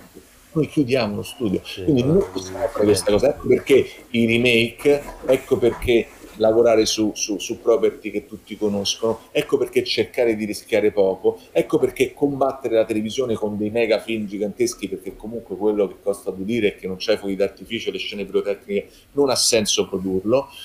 Eh, perché lo fanno in televisione e probabilmente lo fanno anche meglio perché sono più scorretti. E noi abbiamo il problema della censura di chi può pagare in sala o non sala e poi dobbiamo dare appunto proprio perché io lo, lo dico sempre lo spettatore di fatto uscendo da- da- da- dallo spazio domestico prendendo la macchina pagando il biglietto lo fa il suo viaggio straordinario e pretende che, quel- che quella, quella straordinarietà sia presente eh, sullo schermo Magari E si quindi- ricorda anche il film, visto invece su piattaforma vengono infornati. Ah, Sì, proprio sì. così. rotto Non ricordi magari No, neanche il è titolo. Il rischio è che tu, così e lui mi ha detto, poi io riporto quanto mi è stato detto, il rischio è che per lo studio la- la- perdere eh, eh, così tanti soldi eh, lo può portare a, a fallire e quindi eh, devono controllare tutto e loro pensano che controllando tutto ce la possono fare. Io posso dirvi una cosa, eh, che ehm, vengono fuori delle cagate inaudite, tipo eh, Jungle Cruise, eh, Jumanji, eh, questi film così. Però mh, penso a, a- a Francesca Lo quando mi ha detto ah ma tu dovevi fare la serie di Gigrobo, devi fare il 2 di Gigrobo, il 3 di Gigrobo perché crea- hai creato una property meravigliosa che la gente ama e dovresti beneficiarne di questa cosa qua, dovresti fare sistema, tu, no quel sistema di merda che c'è. Non lo so quanto abbia ragione o non abbia ragione, sicuramente da un punto di vista di incassi eh, la, la Marvel ha insegnato a tutti che loro hanno ragione. Cioè, nel senso, esce Eternals e fa quei numeri là. E di Eternals, io, io ti giuro, non, sono, non ho nessun desiderio di vedere questo film, prima o poi lo vedrò. Certo. Ma non me ne frega proprio niente. a me non me ne frega Sono niente con di te, io neanche l'ho Non me visto. ne frega niente del cinema di Chloe Zhao, non me ne frega niente di lei che cerca di dire che il film della Marvel è intelligente, perché chi fa questo tipo di cinema, se dice addirittura che comunque è diverso dagli altri, che è intelligente, perché io faccio cinema di genere, quello che è, però intelligente, è come se sputasse su quello che c'è Certo. stato prima, sulle intuizioni di Kevin Feige, che per quanto discutibili da Coppola eh, e Scorsese e anche adesso Ridley Scott che ha detto che sono una cacata perché ha detto shit no? Eh, ma tanto Ridley Scott ormai ha 85 anni, che cazzo gliene frega. gliene frega, esatto, che cazzo gliene frega, però comunque questi stronzi hanno ragione perché comunque hanno fatto un sacco di soldi, perché hanno fidelizzato il pubblico, quindi che cavolo ne so che bisogna fare, bisogna serializzare il cinema così come la televisione nel, nel- nel creare degli adepti che comunque vanno a vedere film Marvel semplicemente perché c'è scritto Marvel. Ah, ho sentito delle stronzate adesso ultimamente qua in Italia da produzioni importanti, basta, il cinema dei supereroi è finito, non dobbiamo più dirlo. Però noi non abbiamo mai iniziato. Perché Spider-Man ha ampiamente dimostrato che sei nel torto. Cioè, quello è proprio la- mio figlio che ha tre anni e mezzo, la mattina si veste da Spider-Man e decide che quello è la sua- l'unica sua ragione di, di- di- di- identitaria. Immaginati mettere a, a confronto tre generazioni, eh, lo Spider-Man di Raimi, eh, l'Amazing Spider-Man di, di Webb, mi sembra che si chiamasse. Webb, Sì, Mark Webb. Mark Webb e quest'ultimo di questo che non so come John. Watts. Una volta un produttore mi ha Cioè, sei detto- un genio, sei un genio totale del male, sei un genio. Una volta il Sei produttore mi ha detto no, non possiamo fare un film di supereroi perché mi sa che avevo tra l'altro citato Gig come esempio di vabbè si può fare una cosa anche tra l'altro era una serie per cui una cosa molto più low profile perché dice se no questi ragazzi con i superpoteri poi insomma quando lo spettatore adolescente torna a casa accende e vede uno con i superpoteri si sente sfigato quindi è meglio non Ah, beh, hanno capito Sembra molto. proprio così. La fiducia proprio nelle, nelle- nelle- nelle- nelle- nelle- diciamo, nelle capacità intellettive di- Ma poi è completamente l'opposto. Io sento cioè, che spesso i produttori.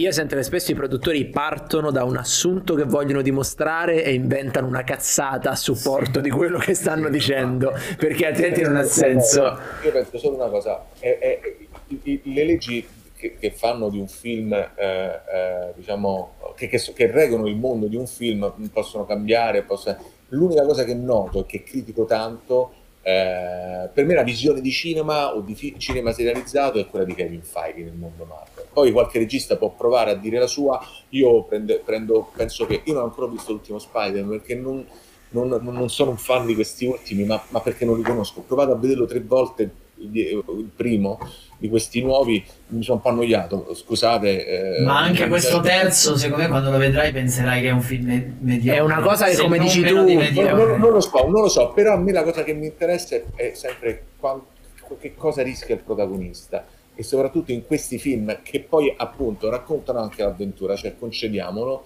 cioè veramente dove stanno le teste muzzate di Indiana Jones e l'ultima crociata? Non ci sono, non ci sono. E l'unico che è stato ammazzato di Spider-Man è questo Webb perché ha fatto, non lo so, perché ha tradito il personaggio, cosa che dovrebbero capire Chissà. tutti quelli che, che puntano il dito contro, tu hai tradito il personaggio, non hai capito niente, che quando tu entri dalla Sony eh, ti dicono a noi del fumetto non ce ne frega un cazzo. Noi dobbiamo fare cinema e fare più E infatti hanno fatto Venom 1, Venom 2 e Uncharted. Uncharted, per Hanno- esempio, Hanno messo in fila una serie di... E la cosa brutta, sai qual è? Che poi è quello che non capisco. Che questi film, alla fine della questione, incassano un botto di soldi. però perché? Uncharted Perché come sta giustamente... Però era quello che stava dicendo Gabriele.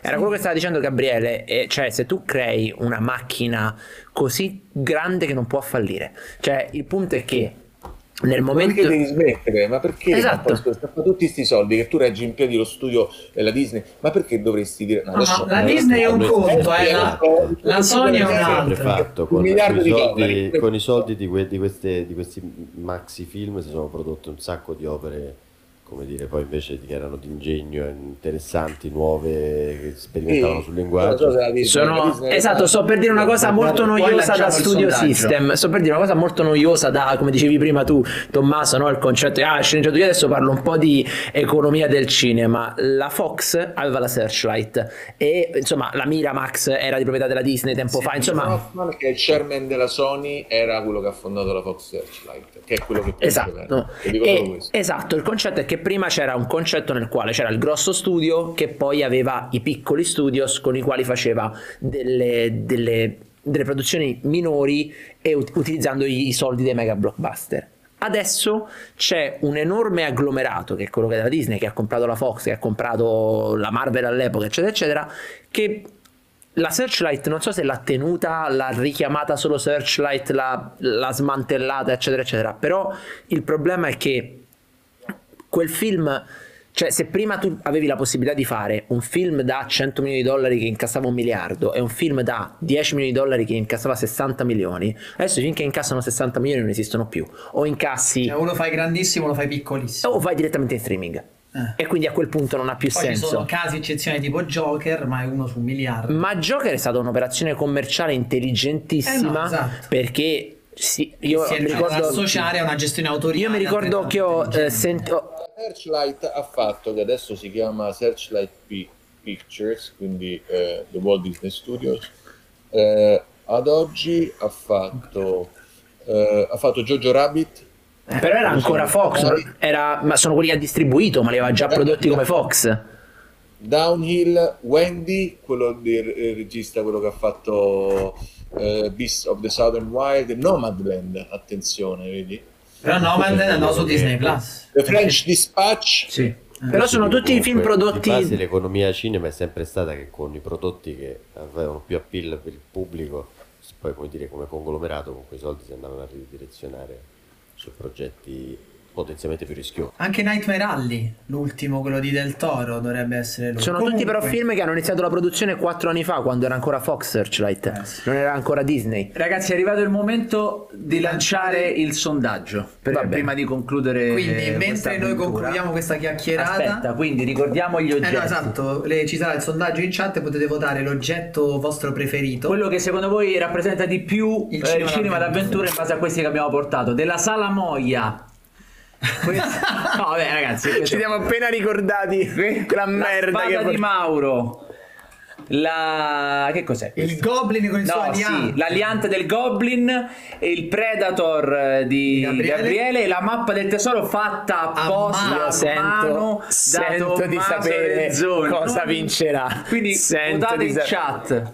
Votate in chat. Guarda che bello. Ringraziamo anche Enrico Facciamo un po' di Silvestrini che ci ha fatto un ride con 130 persone. Benvenuti ragazzi, purtroppo ci sono gli ultimi minuti di questa nostra chiacchierata che ci siamo fatti. La pizza anche oggi ragazzi. Raga, allora, Cioni, io te lo dico, prossima Cambiamo volta pizzeria. cambiamo pizzeria perché ma- cioè, non è Comunque posso possibile. dire che sono due volte So- e dite che no, la prossima tre, volta sono tre cambiamo eh, pizza e sono cinema tre che volte. mai mangiato Ah, la no. Che dite? La prossima volta cambiamo pizzeria. No, forse non l'avevamo mai detto. Eh, Allora, io devo ringraziare una marea di gente. Mentre tu ringrazi qualcuno, ricordiamo, possiamo dirlo adesso del gruppo Telegram? Lo stavo per dire. Vai, dillo te. Praticamente da oggi, ragazzi, tutti quelli che si abbonano subito entrano direttamente nel nostro gruppo Telegram. Quindi, appena vi abbonate, sarete contattati dal bot e entrate direttamente boss. nel gruppo Telegram. Ringraziamo eh, Gennaro Mannaro che si abbona per i 20 Gennaro mesi al Mannaro. Laura Minos per il ventesimo mese, Ali Berri per i 18, Ti amo 3000 per i 3, Ghost 9598 che si suba per la prima volta, quindi benvenuto.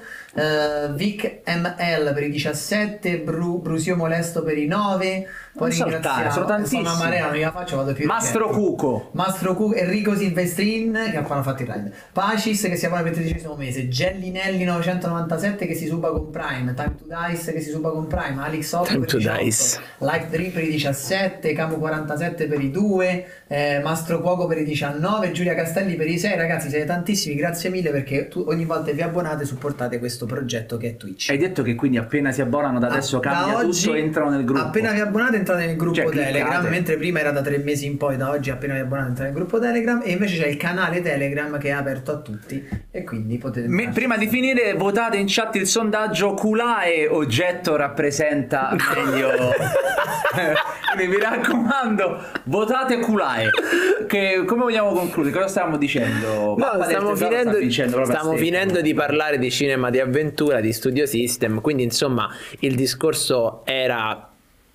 È sempre stato così complicato fare un buon film d'avventura o adesso è più complicato di Secondo me prima? adesso è più complicato. Tutto quello che abbiamo detto esce fuori. Eh, deve quello essere che ha detto enorme. Gabriele, che devi c'è un botto di sordi. Comunque non ti fanno fare quello che vuoi. non Mega devi offendere Cioè, nessuno. Devi offendere nessuno. Mad Max Fury Road lo riesci a fare Ragazzi. solo perché si sono scordati che Io quello la racconto sempre del famoso fatto che il, eh, il segreto è fare i film in Nuova Zelanda, regà. Come ha fatto Jackson, come ha fatto George Miller. ah, perché non ti non ti finculano, perché stanno tutti a Los Angeles a farsi i cazzi loro Loro col cazzo girare che vengono fino che- da te in Nuova Zelanda. Eh, Eh sì, sono andati in Namibia, però l'hanno organizzato. Sono andati in Namibia perché ha piovuto, perché ha piovuto in, in E Australia. allora la domanda finale per Gabriele è: Gabriele, tu te raccolleresti un film dove ti dicono ti è 200 milioni, però devi rispettare tutto quello che abbiamo detto, tutti i cazzi? Eh, ma, ma guarda, io lavoro in pubblicità e eh, mi vengono fatte delle richieste assurde, assurde, assurde, ass- ma proprio senza senso. Non, non lo so, per, per favore, puoi chiedere all'attore di sorridere, però mantenere anche un po' di tristezza. Può sorridere piangendo. Ma io sorrido e piangi, che cazzo? me- E questa è una cosa che uno direbbe, là dico, come no? Ma l'attore Eh, certo. Ah, glielo dici, è bellissimo. Però, fin- Boris. però finché Cioè, è pubblicità te l'accolli, però poi io non Eh, so se capito, col nome tuo in fondo. nome tuo lo faresti. È, compli- è- è chiaro che lì è più complicato, però la macchina cinema è talmente imponente che sarebbe di- divertente, però la storia dovrebbe piacermi, la sceneggiatura dovrebbe piacermi.